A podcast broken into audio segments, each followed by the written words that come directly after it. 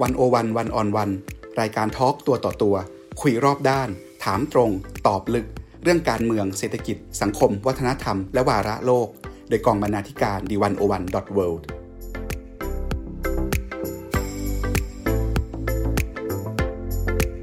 สวัสดีครับทุกท่านพบกับรายการ101 วันออนวันยุคพอดแคสต์เจาะลึกวิกฤตโควิด -19 เป็นประจำทุก 2 ทุ่มตรงวันจันทร์ถึงศุกร์นะครับกับผมปกป้องจันทร์วิทย์ครับเมื่อสัปดาห์ที่แล้วดร.สันติธานเสถียรไทย Group Chief Economist ของ C Limited ซึ่งมีกิจการในเครืออย่าง Airpay, Shopee และ Garena ได้เขียนบทความเรื่องหนึ่งใน d101.world ครับบทความนั้นเชื่อว่าหลายท่านได้ผ่านตานะครับบาซูก้าการคลังสิงคโปร์ยิงแล้วไทยเอายังไงหลักใหญ่ใจความก็คือดร.ต้นสนบอกว่าถึงเวลาที่ไทยต้องคิดใหญ่เรื่องมาตรการกระตุ้นเศรษฐกิจเพื่อรับมือวิกฤตเศรษฐกิจนะครับดร.สันติธานบอกว่าการสู้สงครามเศรษฐกิจถดถอยครั้งใหญ่ขนาดนี้ต้องใช้ปืนใหญ่ระดับบาซูก้านั่นคือมาตรการต้องใหญ่พอ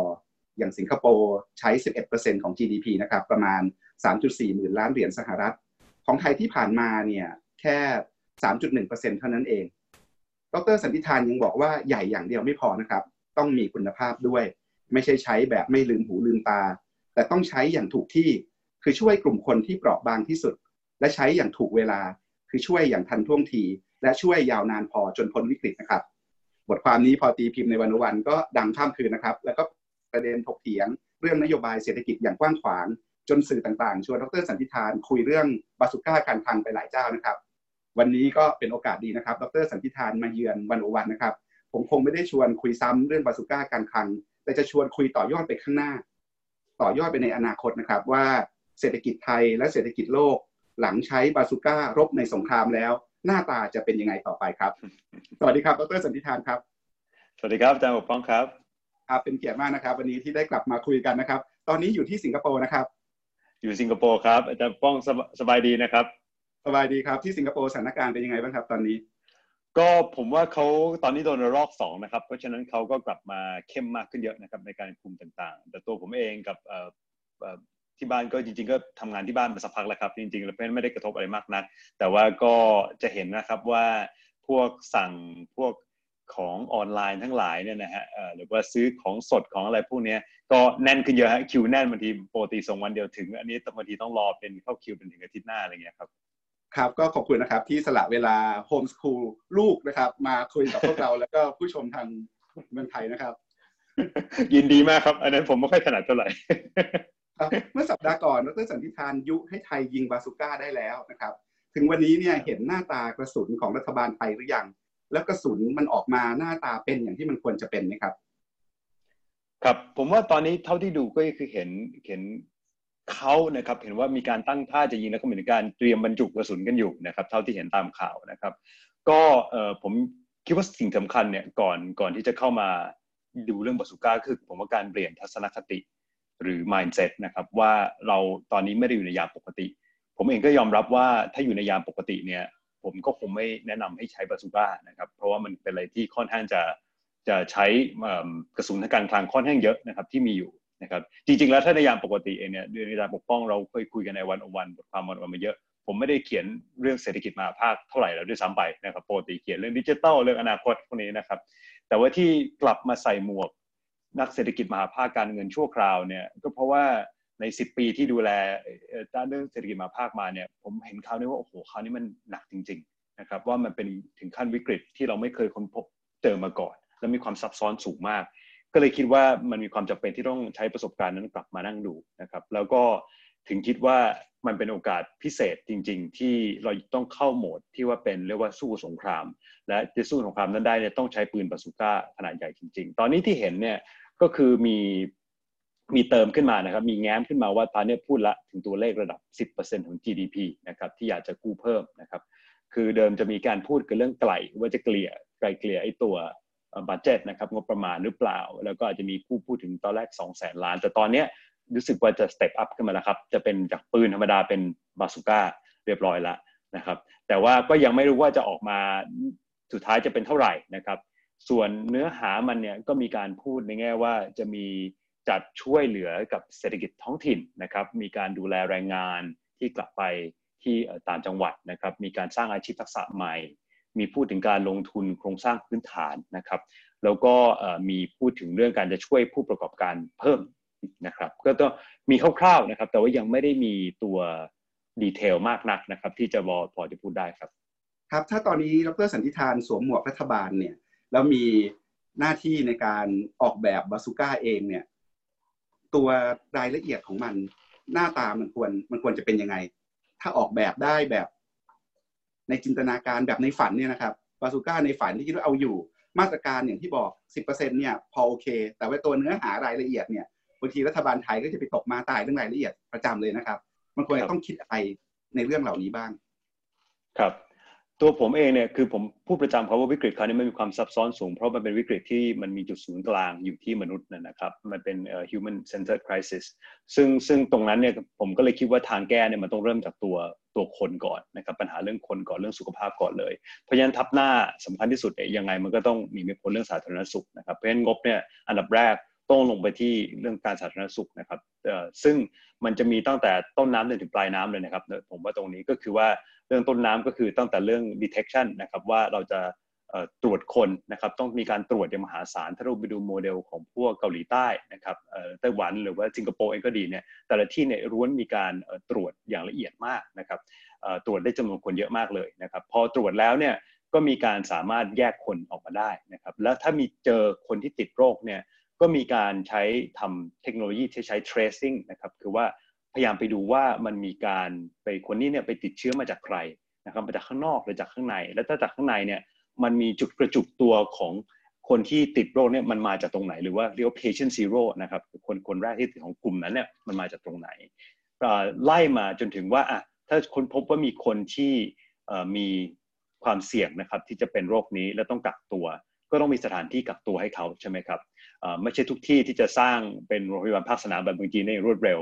ที่นี่ก็จะใช้วิธีอาจจะเป็นโรงแรมนะครับที่ตอนนี้ว่างอยู่เนี่ยมาจัดเป็นที่พักนะครับให้กับคนที่มีความเสี่ยงตรงนี้ไล่มาถึงตั้งแต่เรื่องยันถ้าคนต้องเข้าโรงพยาบาลแล้วป่วยจริงๆก็ต้องมี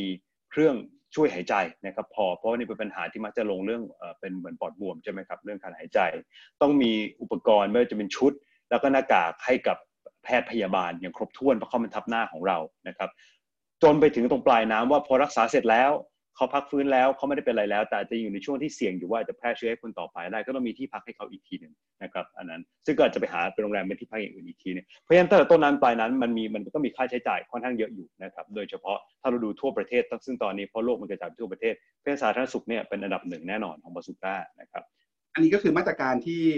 ทุ่มทรัพยากรเข้าไปช่วยเรื่องสาธารณสุขเรื่องการควบคุมโรคนะครับทีนี้ในแง่การเข้าไปช่วยกลุ่มคนเปราะบางหรือกลุ่มธุรกิจที่ได้รับผลกระทบจากวิกฤตเนี่ยถ้าเราเป็นรัฐบาลสมมุติสวมหมวกรัฐบาลเราจะออกมาตรการทำนองแบบไหน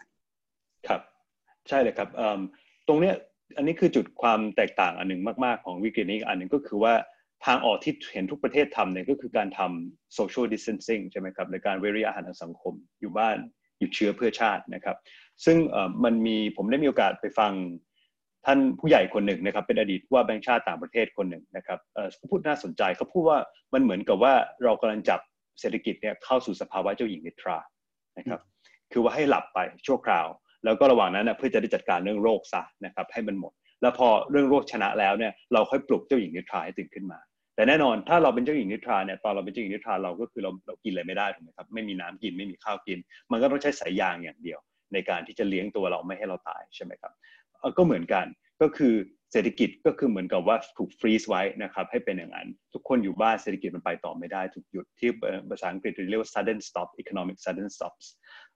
พอเป็นอย่างนั้นปุ๊บเนี่ยสายยางคืออะไรสายยางก็คือนโยบายการคลังนี่แหละครับที่จะมาให้คนแต่ละคนสามารถอยู่บ้านได้นะครับโดยเฉพาะสำคัญมากเลยสิ่งที่เราต้องดูเนี่ยเงินที่เราต้องเยียวยาเนี่ยคืออันดับแรกต้องไปกับกลุ่มคนที่เขาอาจจะมีความไม่มีความสามารถในการที่จะทำไอ้ social distancing ได้ส่วนหนึ่งอาจจะเป็นเพราะว่าเขาสายป่านสั้นนะครับหาเช้ากินค่ำนะครับเขาอาจจะไม่อยู่ในประกันสังคมเขาอาจจะมีปัญหาเรื่องเงินสดนะครับว่าถ้าเขาไม่ได้ทำงานเขาไม่มีเงินมาเลี้ยงครอบครัวเขาติดหนี้นะครับเพราะฉะนั้นเราต้องให้เงินพวกนี้ก่อนเพราะว่าอย่างน้อยเขาจะได้สามารถอยู่บ้านเฉยๆได้ไม่ออกมาแพร่เชื้อไม่ติดเชื้อนะครับแล้วก็ไม่สร้างความอันตรายด้านสาธารณสุข เพราะฉะนั้นอันนี้เป็นจุดสำคัญและแน่นอนตรงนี้มันจะใช้ต้นทุนสูงเพราะว่าเราต้องจ่ายทุกวันที่เราอยากให้เขาอยู่บ้านนะครับเพราะฉะนั้นอันที่เราผ่านไปเห็นของสิงคโปร์เราจะเห็นเลยว่าตอนแรกเนี่ยเขาพูดว่าประมาณ2-3 เดือนใช่ไหมครับตอนหลังเขาที่มันเงินมันกลายเป็นบาซูก้าเนี่ยเพราะเขายืดออกไปเป็น9 เดือนนะครับและอันนี้มันก็มีประเด็นด้วยว่ามันจะมีคนถ้ามีคนที่อยู่ในระบบกับคนที่อยู่นอกระบบนะครับคนที่อยู่ในระบบเนี่ยระบบเราเห็นมาทั่วโลกเลยไม่ใช่แค่สิงคโปร์ประเทศเดียวไม่ว่าจะเป็นอังกฤษไม่ว่าจะเป็นประเทศอื่นนะครับแม้แต่มาเลเซียประเทศอื่นเนี่ยก็เริ่มทำคล้ายๆกันก็คือว่ารัฐบาลจะจ่ายให้กับบริษัทค่าแรงนะครับของคนที่อยู่ที่ทำงานอยู่โดยให้เขาจ่ายเงินให้เขาอยู่บ้านเฉยๆนะครับไม่ต้องทำอะไรนะครับโดยที่อาจจะชดเชยในกรณีสิงคโปร์ก็คือประมาณ 25% นะครับของทุกคนในกรณีของอังกฤษเนี่ยซัดเข้าไปถึง 80% นะครับของค่าแรงของแต่ละคนนะครับจะชดเชยให้หมดเลยโดยเฉพาะในเซกเตอร์ที่ถูกกระทบหนักๆอย่างเช่นท่องเที่ยวอันนั้นก็คือจะเป็นกล่องหนึ่งคือกล่องสำหรับคนที่อยู่ในภาคเป็นเรียกว่า formal sector เป็นภาคที่อยู่ในประกันสังคมที่เรารู้จักมี data ดีอีกกลุ่มนี้จะเป็นกลุ่มที่ยากหน่อยก็คือกลุ่มที่อาจจะเป็นไม่ใช่อาจจะเป็นผู้ประกอบการตัวเล็กนะครับอาจจะเป็นคนที่ทำอาชีพรับจ้างทั้งหลายพวกนี้เนี่ยพวกนี้จะหาตัวยากนิดนึงข้อมูลเราไม่ค่อยมีมากนักเนี่ยสุดท้ายเนี่ยก็จะออกมา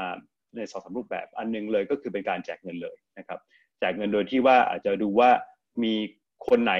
ที่เรามีข้อมูลเขาว่าเขาน่าจะเป็นคนมีเงินมีฐานะเราก็ไม่ให้แต่ที่เหลือก็คือเราก็แจกหมดนะครับอันนี้ก็เป็นอีกรูปแบบหนึ่งแล้วก็อีกอันนึงก็คือการสร้างงานให้เขาด้วยนะครับเพราะว่าแน่นอนคือตอนนี้มันไม่ใช่ว่าเราเศรษฐกิจตกต่ำใช่แต่มันมีบางเซกเตอร์ครับที่จริงๆแล้วความต้องการคนมันมากมายมหาศาลเช่นสาธารณสุขนะครับโดยที่ไม่ใช่ว่าทุกคนจะต้องเป็นหมอเป็นแพทย์มีความรู้แพทย์อย่างละเอียดบางคนเป็นคนตรวจไข้นะครับบางคนเป็นคนที่เซตอัพสเตชันอย่างในสิงคโปร์เนี่ยก็มีออกมาล่าสุดนะครับเขาบอกว่ามันเขาใช้คำรู้สึกว่าใช้คำว่า care ambassador นะครับคือเหมือนเป็นทูตพิเศษนะครับที่ให้ไปช่วยตรวจดูว่าคุณยืนห่างกันหรือเปล่าคุณเข้าไปในร้านไปเอาของมากกันไปหรือเปล่าอะไรอย่างเงี้ยนะครับซึ่งหลายคนเนี่ยก็คือคนที่ทำงานภาคท่องเที่ยวรวมถึงนะครับแอร์โฮสเตสของSQ นะครับก็คือ Singapore Airlines ก็มาทำหน้าที่นี้เหมือนกันนะครับก็จะมีตรงนี้ด้วยเป็นการสร้างงานอีกอันนึงครับก่อนจะชวนคุยเรื่องอนาคตเนี่ยผมชวนคุยเรื่องวิกฤตนิดนึงนะครับตอนนี้เนี่ยในโลกเท่าที่ตรวจสอบดูในโลกนักวิเคราะห์เศรษฐกิจเนี่ยเขาประเมินว่าขนาดของวิกฤตในระดับโลกเนี่ยใหญ่โตและมันยาวนานขนาดไหนและผลกระทบที่ไทยต้องเตรียมรับมือเพื่อให้รอดพ้นจากวิกฤตเนี่ยมีอะไรบ้างมันจะส่งผ่านช่องทางไหนเป็นสำคัญครับครับคำถามที่ดีมากครับคือถ้าดูตอนนี้นะครับคือคนส่วนใหญ่ก็บอกว่าอย่างน้อยเนี่ยมันคงแย่ถ้าดูระดับโลกนะครับมันคงแย่เท่ากับวิกฤตเศรษฐกิจโลกนะครับซึ่งคือปี 2008-2009 เรามักจะเรียกว่าวิกฤตแฮมเบอร์เกอร์แต่จริงๆมันก็คือมันทั่วโลกเลยนะครับตอนนั้นน่าจะแย่ขนาดนั้นนะครับแต่ความยาวเนี่ยน่าสนใจครับอาจารย์ป้องเพราะว่าความยาวเนี่ยมันขึ้นอยู่กับ2ปัจจัยหลักๆผมว่านะครับปัจจัยที่1ก็คือว่าเราเอาโรคนี้อยู่เมื่อไหร่เราไวรัสอยู่เมื่อไหร่นะครับซึ่งอันนั้นมันคงเป็นปัจจัยทางสาธารณสุขซะเยอะนะครับแต่ว่าปัจจัยทางเศรษฐกิจเนี่ยมันปัจจัยที่2ก็คือว่ามันขึ้นอยู่กับว่ามันลามพิษมันลามมาที่เซกเตอร์อื่นๆแค่ไหนนะครับอย่างเช่นโดยเฉพาะภาคการเงินนะฮะอันนี้ก็จะเห็นได้ชัดเลยว่าทำไมเราควรจะสงสัยว่าทำไมแบงก์ชาติแต่ละประเทศเนี่ยถึงแบงก์ชาติเองก็ยิงบาซูก้านะครับเวอร์ชันของนโยบายการเงินกันเหมือนกันนะครับมีอเมริกา QE ไม่จำกัดมียุโรปคือฉีกทุกตำราหมดเลยที่ว่ามาเรียกว่าพิมพ์เงินกันมหาศาลนะครับทำไมถึงทำขนาดนั้นนอกจากพิมพ์เงินไม่พอพิมพ์เงินแล้วมีการเหมือนกับปล่อยกู้ตรงให้กับภาค real sector เลยนะฮะธุรกิจจริงๆเลยทำไมถึงต้องทำขนาดนั้นทั้งที่หลายคนก็บอกว่านโยบายการเงินมันไม่ได้ช่วยเศรษฐกิจขนาดนั้นนั่นในยามแบบนี้เหตุผลอันนึงเนี่ยเพราะว่าตอนนี้วิกฤตตอนนี้สิ่งที่เกิดขึ้นอันนึงก็คือการที่กระแสเงินสดมันเหือดแห้งไปนะครับกระแสเงินสดมันเหมือนน้ำที่หล่อเลี้ยงนะครับทั้งเศรษฐกิจพอมันเหือดแห้งไปแล้วเนี่ยมันทำให้มันมีปัญหาได้มากมายโดยเฉพาะตัวภาคการเงินคือภาคธนาคารกลางส่วนใหญ่เนี่ยกลัวว่าสุดท้ายแล้วเนี่ยมันจะเกิดการพิษมันจะลามมาที่ภาคการเงินซึ่งมันกลับกับคราวที่แล้วเลยคราวก่อนเนี่ยวิกฤตการเงินโลกมันคือว่ามันเกิดที่การเงินแล้วมันลามมาที่อื่นเพราะฉะนั้นสิ่งแรกที่เขาทำคือว่าเขารักษาสุขภาพของการเงินก่อนให้มันหายพอนั้นหายปุ๊บเนี่ยเศรษฐกิจก็พอไปได้แล้วก็กระตุ้นเศรษฐกิจต่อนะครับคราวนี้มันกลับกันคราวนี้มันคือว่าภาค real sector มันตัวแย่แต่เขาไม่อยากให้ภาคการเงินล้มไปด้วยเพราะฉะนั้นเขาถึงต้องคอยอัดฉีดเงินทำสภาพคล่องเนี่ยช่วยตลาดบอนด์พันธบัตรทั้งหลายเนี่ยซึ่งแบงก์ชาติไทยก็ทำเนี่ย พื่อช่วยให้ภาคธนาคารมันไม่ล้มนะครับเพราะภาคธนาคารล้มเมื่อไหร่เนี่ยยาวแน่นอนยาวกว่าเขาที่แล้วด้วยทั้งลึกทั้งยาวเขาที่แล้วแต่ถ้าภาคธนาคารไม่ล้มนะครับแล้วเราเอาโรคนี้อยู่นะครับและอันที่สุดท้ายก็คือว่าตอนเราอยู่ในสภาพเจ้าหญิงนิทราที่คุยกันเนี่ยเราเรียกว่าอวัยวะร่างกายต่างๆเราไม่ถูกทำลายคือเรารักษามันไว้ด้วยใช้บาซูก้าทางการคลังคือว่า SME ไม่ได้ตายไปเพราะว่าเราคอยรักษาเขาคนไม่ได้ถูกไล่ออกจากงานจนกันหมดเนี่ยนะครับถ้ามันเป็นอย่างนั้นเนี่ยจริงๆแล้ววิกฤตคราวนี้อาจจะไม่ยาวเท่าคราวนั้นนะครับนี่คือส่วนใหญ่ที่นักวิเคราะห์มองกันคือจริงๆแล้วมันมีสิทธิ์ที่จะสั้นได้กว่ารอบที่แล้วเพราะว่าภาคการเงินเราไม่ได้ถึงกับพิการเหมือนคราวก่อนนะครับอันนี้พูดระดับโลกนะฮะคือระดับในเมืองไทยจะต่างกันนิดนึงครับอาจารย์เพราะว่าในเมืองไทยเนี่ยคราวที่แล้วเรากระทบหนักแต่ภาคการเงินเราไม่ถึงกับพิการถ้าจะเปรียบเทียบในเมืองไทยอย่างเดียวเราต้องเทียบกับวิกฤตต้มยำกุ้งอันนั้นเรารู้สึกจริงๆว่าอันนั้นไอ้ภาคการเงินเรามันล้มจริงๆครับตอนนี้ในกลุ่มนักวิเคราะห์เนี่ยอย่างของดร.สันติธานเองเวลาประเมินสภาวะเศรษฐกิจตอนนี้แอสซัมชันว่าเอาอยู่ในกี่เดือนเศรษฐกิจมันจะตกต่ำไปอีก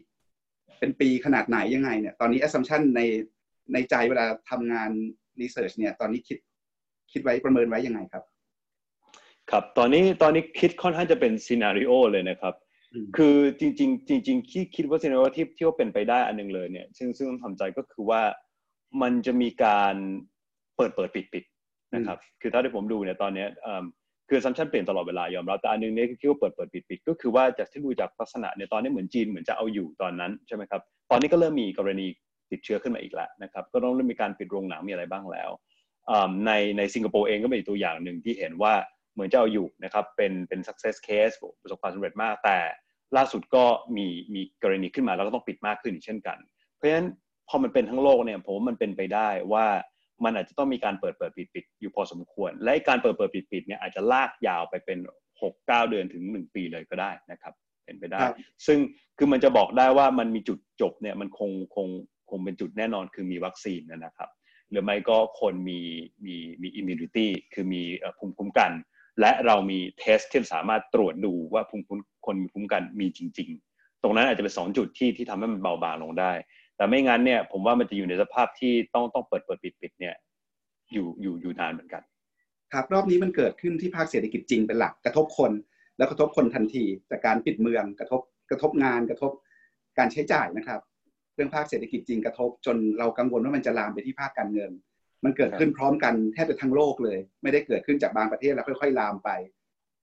ถ้าบางคนเขาก็ยังบอกเลยครับก็ยังแซวเลยว่าบางทีมองไปถึง 2008 2009 นี่มองโลกในแง่ดีอยู่นะบางคนมองไปถึง The Great Depression ที่มันกินเวลาตกต่ำกันยาวนานเป็นทศวรรษเลยในยุค 1930 ทศวรรษนั้นอะไรอย่างเงี้ยนะครับรอบนี้เนี่ยมันคงต้องคิดใหม่กันหลายเรื่องแล้วนักเศรษฐศาสตร์เองก็คงมีการบ้านที่ต้องทำเยอะมันมีโจทย์อะไรใหม่ๆที่ตอนนี้ในวงการเศรษฐศาสตร์ก็คุยกันบ้างครับในการทำความเข้าใจวิกฤตครั้งนี้เมื่อเทียบกับวิกฤตเก่าอย่าง Great Depression 1930หรือเทียบกับวิกฤตแฮมเบอร์เกอร์ช่วง 2008-2009 ครับน่าสนใจครับผมว่าอันหนึ่งที่แตกต่างมากๆเลยกับตอน Great Depression เนี่ยคงเป็นเรื่องว่ารัฐบาลนะครับคราวนี้นโยบายรัฐบาลเนี่ย step up เรียกว่ายิงบาซูก้ากันหนักขึ้นเยอะนะครับก็จะเป็นบทเรียนสมัยนู้นใช่ครับเร็วขึ้นมากนะครับแล้วก็เป้าที่ยิงเนี่ยก็ถือว่าก็ดูค่อนข้างจะแม่นนะครับคือดูไปถูกทางดูถูกทางถูกทิศถูกทางดูถูกขนาดแล้วก็ดูจะถูกเวลาด้วยนะครับคือเร็วด้วยทั้ง3อันเนี่ยซึ่งแตกต่างกับตอน Great Depression ค่อนข้างมากนะครับตอนนั้นซึ่งอันนั้นก็เป็นข้อดีนะครับแต่ว่าแน่นอนเราอยู่ในจุดที่เราไม่เคยมาตรงนี้มาก่อนนะครับเป็นที่เราไม่เคยมาเราก็ไม่รู้ว่าทั้งหมดนี้มันถูกหรือเปล่าแต่ว่าถ้าดูตามหลักเนี่ยมันก็น่าจะถูกแล้วก็เห็นเป็นเรื่องน่ายินดีอย่างหนึ่งที่ก็เห็นว่าหลายคนก็ยอมที่จะฉีกตำราแล้วก็ลองทดลองกันหมดนะครับที่จะใช้มาตรการแบบนี้นะครับผมว่าถ้าหลายคนที่คุยกันเนี่ยคงตลกเลยเหมือนกันเพราะว่าเมื่อก่อนหลายคนอาจจะมีล้อญี่ปุ่นนะครับว่า Abenomics ใช้วิธีแบบแต่ละอย่างทั้งมีแบงก์ชาติซื้อหุ้นโดยตรงมีสารพัดลองไม่รู้จะลองยังไงแล้วเนี่ยแต่ตอนนี้เนี่ยทุกคนเหมือนกับว่าเดินรอยตามญี่ปุ่นกันหมดเลยครับคือใช้ไอ้ Abenomics รูปสอนอันนั้นเนี่ยนะฮะทั้งการคลังทั้งการเงินที่เรียกว่าออกนอกตำราเนี่ยนอกกรอบมันเนี่ยอย่างมหาศาลนะครับคล้ายญี่ปุ่นมากเพราะฉะนั้นผมคิดว่าตรงนั้นน่าสนใจแต่มันก็มีประเด็นที่น่าสนใจตามมาเหมือนกันครับเพราะว่าที่ผมกำลังเริ่มคิดดูนะฮะก็คือว่าแน่นอนตอนนี้เนี่ยมันเหมือนกับว่า เราอยู่ตรงกลางวิกฤตนี้อยู่กลางสงครามนี้เราอาจจะคิดว่ามันเหมือนสงครามนี้มันจะอยู่กับเราตลอดไปแต่ความจริงก็คือมันจะผ่านไปนะครับสุดท้ายสงครามนี้มันก็จะผ่านไปแล้วเราสุดท้ายเราก็จะชนะนะครับคนส่วนใหญ่ก็จะยังอยู่แต่ประเด็นมันคือไม่รู้นานเมื่อไหร่สิครับกว่าจะผ่านไม่รู้นานเมื่อไหร่นะครับไม่รู้นานเมื่อไหร่แต่ว่าน่าจะแบบผมว่าคือถ้ามันวัคซีนอะไรต่างๆปีหนึ่งปีกว่าอะไรเงี้ยนะครับแต่ว่าการที่รัฐบาลเข้ามามีบทบาทค่อนข้างมากนะครับมันมีหลายอย่างที่มันมีเป็นโจทย์ที่น่าสนใจอันนึงก็คือเรื่องเศรษฐกิจล้วนๆนะครับว่ารัฐบาลเนี่ยตัว spending หรือการใช้จ่ายการคลังเนี่ยเข้ามาในระบบเศรษฐกิจจะใหญ่ขึ้นเยอะเลยครับรัฐบาลจะมีบทบาทขึ้นเยอะเข้าใหญ่ขึ้นมาเยอะเข้ามามีบทบาทในเศรษฐกิจมากขึ้นเยอะอันที่สองก็คือในเรื่องแม้แต่ในเรื่องของข้อมูลนะครับ data นะครับก็จะเห็นหลายๆคนบอกว่ามีการถกเถียงกันว่าเอ๊ะรัฐบาลที่ประสบความสำเร็จในการจำกัดโรคระบาดมากๆเนี่ยจะมีการใช้ดูข้อมูลค่อนข้างเยอะนะครับโดยเฉพาะข้อมูลของคนว่าคนไปไหนอะไรยังไงเทรสอะไรต่างๆมันก็มีประเด็นเรื่อง privacy เข้ามาเหมือนกันบางทีว่าเอ๊ะแล้วความเป็นส่วนตัวทั้งหลายล่ะนะครับสิทธิส่วนบุคคลเรื่องทางข้อมูลเป็นอย่างไรแต่ว่าไอ้การถกเถียงกันเรื่องนี้เนี่ยมันชิฟไปพอสมควรนะครับชิฟไปในทางที่เหมือนกับว่าบางครั้งเราต้องยอมเสียสละเรื่องนี้หรือเปล่าเรื่อง privacy หรือเปล่าเพื่อความสำเร็จในการที่จะเอาชนะนะครับในเรื่องของโรคระบาดนะฮะเพราะฉะนั้นโดยเฉพาะผมว่าถ้าเราไปดูด้วยเนี่ยประวัติศาสตร์แน่นอนส่วนใหญ่จะถูกเขียนโดยผู้ชนะนะครับเพราะฉะนั้นเอเชียนะครับส่วนหลายประเทศนะครับซึ่งเป็นผู้ชนะเนี่ยซึ่งอาจจะไปมีมันก็จะทำให้ออกมาแล้วโดยรวมเนี่ยสุดท้ายแล้วเนี่ยบทบาทของรัฐบาลเนี่ยมันกลายเป็นเพิ่มขึ้นทั้งในเรื่องบทบาทในเศรษฐกิจเพราะว่าการใช้จ่ายมันเพิ่มขึ้นหนี้รัฐบาลเพิ่มขึ้นบทบาทของรัฐในเรื่องของ surveillance นะครับการดูเนี่ยอย่างเช่นถ้าดูนักเขียนอย่างยูวัล ฮารารีเนี่ยนะครับที่เขียนเรื่อง Sapiens ใช่ไหมครับเขาก็พูดว่านี่จะเป็นจุดเปลี่ยนหรือเปล่าที่คนเรามนุษย์เราเนี่ยยอมรับจากการที่เมื่อก่อนอาจจะมี surveillance คือการติดตามตัวเฉยๆดูภายนอกคราวนี้เราจะยอมให้การ surveillance มันมาอยู่ใต้ผิวหนังเขาบอก under the skin ของเรานะครับพบมาดูสุขภาพเราด้วยว่าคุณป่วยจริงหรือเปล่าคุณไปไหนมาคือมาเริ่มลงลึกขึ้นนะครับอันนี้ก็เป็นคำถามที่ผมว่าน่าสนใจแล้วน่าคิดต่อเหมือนกันว่าในอนาคตเนี่ยตอนนี้แน่นอนเราอยากให้บาซูก้ามาเต็มที่แต่ถ้าเราคิดถึงโลกหลังบาซูก้านี่ยิ่งออกไปเนี่ยก็อาจจะน่าคิดเหมือนกันว่าบทบาทภาครัฐควรจะเป็นอย่างไรตอนนั้นนะครับครับเดี๋ยวก่อนจะไปถึงเรื่องอนาคตขออีกนิดเดียวนะครับในบทความของดร.สันติธานเนี่ยเน้นตัวอย่างของประเทศสิงคโปร์ทีนี้ก่อนจะไปชวนคุยเรื่องอนาคตผมขอถามเรื่องบาซูก้าต่ออีกนิดเดียวคือว่าถ้าเกิดเราดูบาซูก้าของประเทศอื่นๆในภูมิภาคหรือว่าในโลกเนี่ยเขามีนโยบายหรือมาตรการอะไรที่น่าสนใจให้ประเทศไทยเรียนรู้ได้บ้างบาซูก้าพวกนั้นเขาหน้าตาเป็นยังไงหรือว่านอกจากบาซูก้าแล้วเขามีอาวุธอื่นอาวุธแบบอื่นอีกไหมครับครับผมว่ามีความคล้ายคลึงกันนะครับแต่ละที่คือว่าจะมีความคล้ายคลึงกันคือนโยบายด้านการคลังเนี่ยก็จะเป็นบาซูก้าแบบที่ว่าพยายามจ่ายเงินเพื่อให้คนไม่ไล่คนออกนะครับจะมีการจ่ายเพื่อช่วยเหลือคนที่อยู่นอกระบบนะครับแล้วก็จะมีการช่วยเหลือ SME นะครับแล้วก็จะมีการออกมาตรการซึ่งอาจจะกึ่งการคลังกึ่งการเงินนิดๆคือว่าเป็นช่วยการันตีช่วยหนี้ต่างๆเพื่อให้เขาสามารถปรับโครงสร้างหนี้ได้นะครับยืดเวลาจ่ายหนี้ออกไปนะครับอะไรทั้งหลายพวกนี้ก็จะมีคล้ายๆกันหมดแล้วก็จะมีอีกอันหนึ่งก็คือว่าเป็นนโยบายด้านการสร้างคนนะครับหรือว่าพยายามจะฝึกคนเพื่อเตรียมตัวสู่อนาคตนะครับอย่างเช่นมีโจทย์อยู่แล้วว่าอยากจะทำเรื่อง Digital Transformation มีโจทย์อยู่แล้วว่าอยากจะพัฒนาทักษะของคนก็เอาโอกาสนี้มาให้เขาอยู่บ้านแล้วก็พัฒนาทักษะตัวเองซะเลยนะครับซึ่งคนที่อยู่บ้านนี่ก็อาจจะเป็นคนที่มีงานอยู่แต่ว่าตอนนี้ไม่ได้ทำงานเพราะว่าไม่มีงานอะไรที่ออฟฟิศจะทำเข้าออฟฟิศไม่ได้นะครับหรืออาจจะเป็นคนที่ตกงานอยู่ก็ได้หรืออาจจะเป็นนักเรียนที่เพิ่งจบใหม่นะครับแล้วบังเอิญโชคร้ายหน่อยนะครับจบมาปีนี้พอดีก็ไม่มีงานก็เลยเข้าไปเรียนรู้ต่ออะไรเพิ่มทักษะต่างๆใหม่ๆขึ้นมาเนี่ยครับก็จะมีแนวทางแบบนี้ที่ค่อนข้างจะเห็นเป็นคอมมอนธีมนะครับเป็นธีมที่ใช้กันในหลายประเทศในอังกฤษในที่อื่นก็มีธีมที่น่าสนใจเหมือนกันนะครับที่เขากำลังเริ่มคิดกันว่าเอ๊ะถ้ามันมีคนบางคนที่สมมติต่อไปในอนาคตเราเริ่มตรวจหาภูมิคุ้มกันได้ ดีขึ้นอย่างเงี้ยนะครับแล้วมันมีคนบางคนที่มีภูมิคุ้มกันเนี่ยเราจะส่งคนที่มีภูมิคุ้มกันเนี่ยกลับเข้ามาในระบบเศรษฐกิจก่อนได้ไหมนะครับจะได้ทำงานได้โดยเฉพาะนี่คือพนักงานสาธารณสุขนี่ชัดเจนที่สุดนะครับแต่จริงๆมันก็เป็นแนวคิดที่ใช้ได้กับอันอื่นเหมือนกันคือเป็นบริการที่สำคัญทั้งนั้นอาจจะเป็นคุณครูอาจจะเป็นอย่างอื่นนะครับที่เป็นตัวสำคัญถ้าเรารู้ว่าเขามีภูมิคุ้มกันเขาไม่เป็นพาหะแล้วเขาไม่นั้นเนี่ยเราส่งเขากลับมาในเศรษฐกิจได้ไหมอันนี้คงไม่นับอยู่รวมอยู่ในบาซูก้าแต่ก็เป็นแนวคิดอีกอันหนึ่งที่น่าสนใจที่เยอรมันก็พูดถึงเรื่องนี้เหมือนกันนะครับพวก immunity certificate จับคนมาตรวจภูมิแล้วก็ดูว่าใครมีภูมิก็ส่งกลับเข้าไปทำงานได้ครับใช่โดยเฉพาะตัวเองงานที่มันสำคัญกับเศรษฐกิจนะครับผมว่านะก็น่าคิดเหมือนกันครับฟังดร.ต้นสนแล้วนึกถึงบทความเหมือนกันเพราะว่าในตัวบทความเนี่ยเราก็บอกด้วยนะครับว่าสิงคโปร์นี่ไม่ได้ออกแบบนโยบายให้ตัวเองรอดพ้นจากวิกฤตเฉพาะหน้าอย่างเดียวแต่เขาคิดไปไกลต่อไปด้วยว่าพอพ้นวิกฤตแล้วเนี่ยสิงคโปร์จะแข็งแกร่งขึ้นอีกได้ยังไงนะครับทำไงให้คนทำงานมีความรู้มีทักษะใหม่ๆเพิ่มขึ้นทำยังไงให้ดิจิทัลทรานส์ฟอร์เมชันนี่มันก้าวไกลขึ้นกว่าเดิมทีนี้หันมามองเมืองไทยนะครับโจทย์แบบเดียวกันเลยครับทำยังไงให้นโยบายเศรษฐกิจเนี่ยในการสู้วิกฤตของไทยนี่มันสร้างผลบวกระยะยาวต่อเศรษฐกิจไทยตอนที่เราคุยกันก่อนหน้าจะสัมภาษณ์เนี่ยดร.สันติธารบอกว่าโจทย์ใหญ่สำคัญที่วันนี้อยากจะมาชวนคุยคือทำอย่างไรให้โควิด -19 เนี่ยมันช่วยทลายกำแพงที่เศรษฐกิจไทยเคยข้ามไม่ได้ให้ข้ามได้สักทีคำตอบของเรื่องนี้มีอะไรบ้างครับครับอันนี้เป็นโจทย์ที่ผมเองก็ยังคิดอยู่นะครับแต่ว่าผมก็คิดว่ามันน่าสนใจแล้วมันมีสองสามอันที่พอคิดได้นะครับเพราะอันที่ชัดที่สุดผมว่าแน่นอนก็ต้องกลับไปเรื่องของดิจิทัลที่คุยกันเมื่อกี้นะครับคืออันหนึ่งผมว่าวิกฤตโควิดสิ่งที่มันทำให้เกิดขึ้นเนี่ยก็คือว่ามันทำให้ไอ้พวกที่เราใช้คำว่า disruption หรือกระแสป่วนโลกทั้งหลายเนี่ยมันมาเร็วยิ่งขึ้นไปอีกนะครับอาจารย์ป้อจะจำได้ว่าในหนังสือผมพิจารณาเขาพูดแล้วว่าโลกมันการเปลี่ยนแปลงมันเหมือนเกิดขึ้นเร็วขึ้นเรื่อยๆนะครับแต่ที่ผมว่าเร็วขึ้นเรื่อยๆผมยังไม่คิดว่ามันจะเร็วขนาดนี้นะครับอันนี้มันไปอีกขั้นหนึ่งเพราะว่ามันมีเหตุการณ์พิเศษเกิดขึ้นแล้วก็ถูกบังคับให้ทุกคนปรับตัวหมด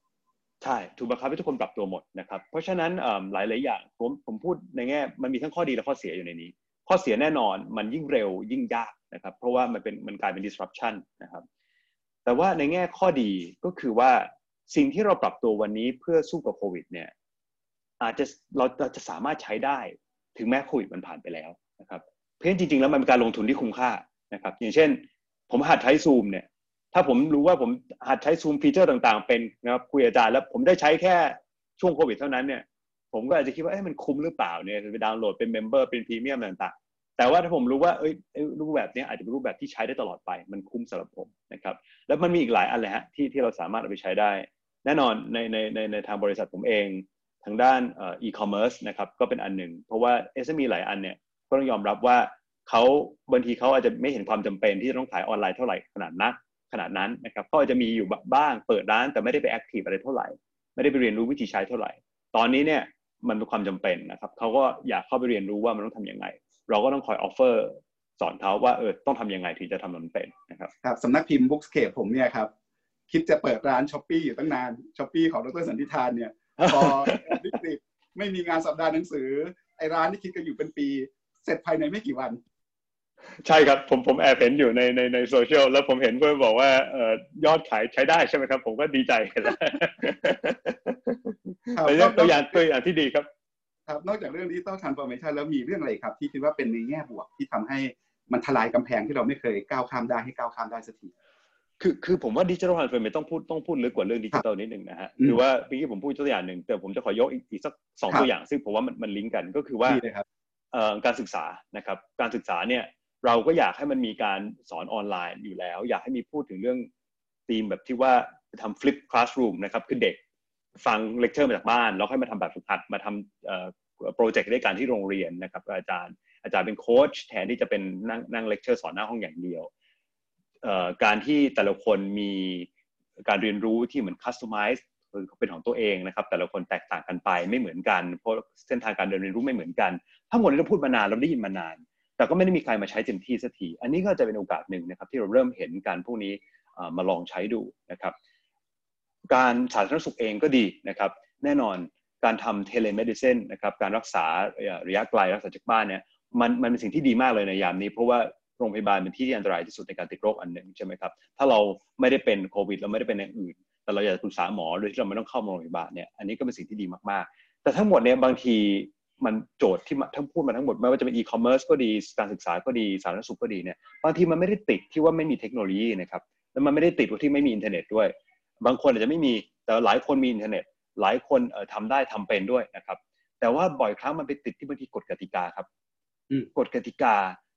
ที่เมืองไทยเราเองก็เราก็รู้นะครับว่ามีปัญหามากมันเป็นกฎหมายไปกี่แสนฉบับเราถึงต้องเคยพยายามจะทำไอ้ตัว regulatory guillotine ขึ้นมานะครับที่ไปจะลดกฎหมายทั้งหลายเหล่านั้นซึ่งก็แน่นอนมันยากลำบากพอสมควรไปคุยกับใครที่เป็นคนทำนะครับก็จะเข้าใจว่ามันไม่ได้เกิดขึ้นง่ายๆเลยการลดกฎกติกาเหล่านั้นนะครับแต่ครั้งนี้ด้วยความที่มันเป็นโอกาสพิเศษที่บางครั้งเนี่ยไอ้กฎกติกาหลายมันจะต้องถูกยอมผ่อนปลนเพราะถ้าไม่ยอมผ่อนปลนมันตายกันไปข้างหนึ่งเนี่ยนะครับมันอาจจะเป็นโอกาสดีก็ได้นะครับที่จะได้โละทิ้งไอ้กฎหมายที่เป็นเหมือนสายไฟอะไรที่เหมือนเท้าวันที่ว่าพันระยางขาเราอยู่ตลอดเวลานะครับหลายอย่างจะเป็นจุดที่เอามานั่งคิดตรงนี้ได้อย่างเช่นการประชุมเนี่ยผมไม่เข้าใจว่าประชุมบางหน่วยงานจะต้องมีคน3คนหรือ4คนอยู่ในห้องเดียวกันใช่ไหมครับทุกคนจะต้องอยู่เมืองไทยหมดอะไรอย่างนี้นะฮะ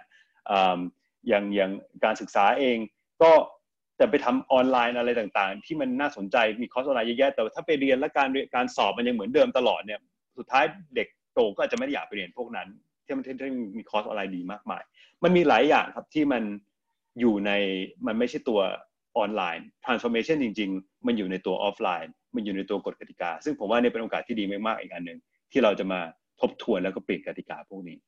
ครับในแง่การปฏิรูประบบเศรษฐกิจนะครับหรือว่าการบริหารจัดการนโยบายเศรษฐกิจมหาภาคมีอะไรที่เราถือโอกาสใช้วิกฤตโควิด -19 เป็นตัวเปลี่ยนมันได้บ้างครับแน่นอนครับอันนี้ก็เป็นตัวอย่างที่ดีมากเพราะว่า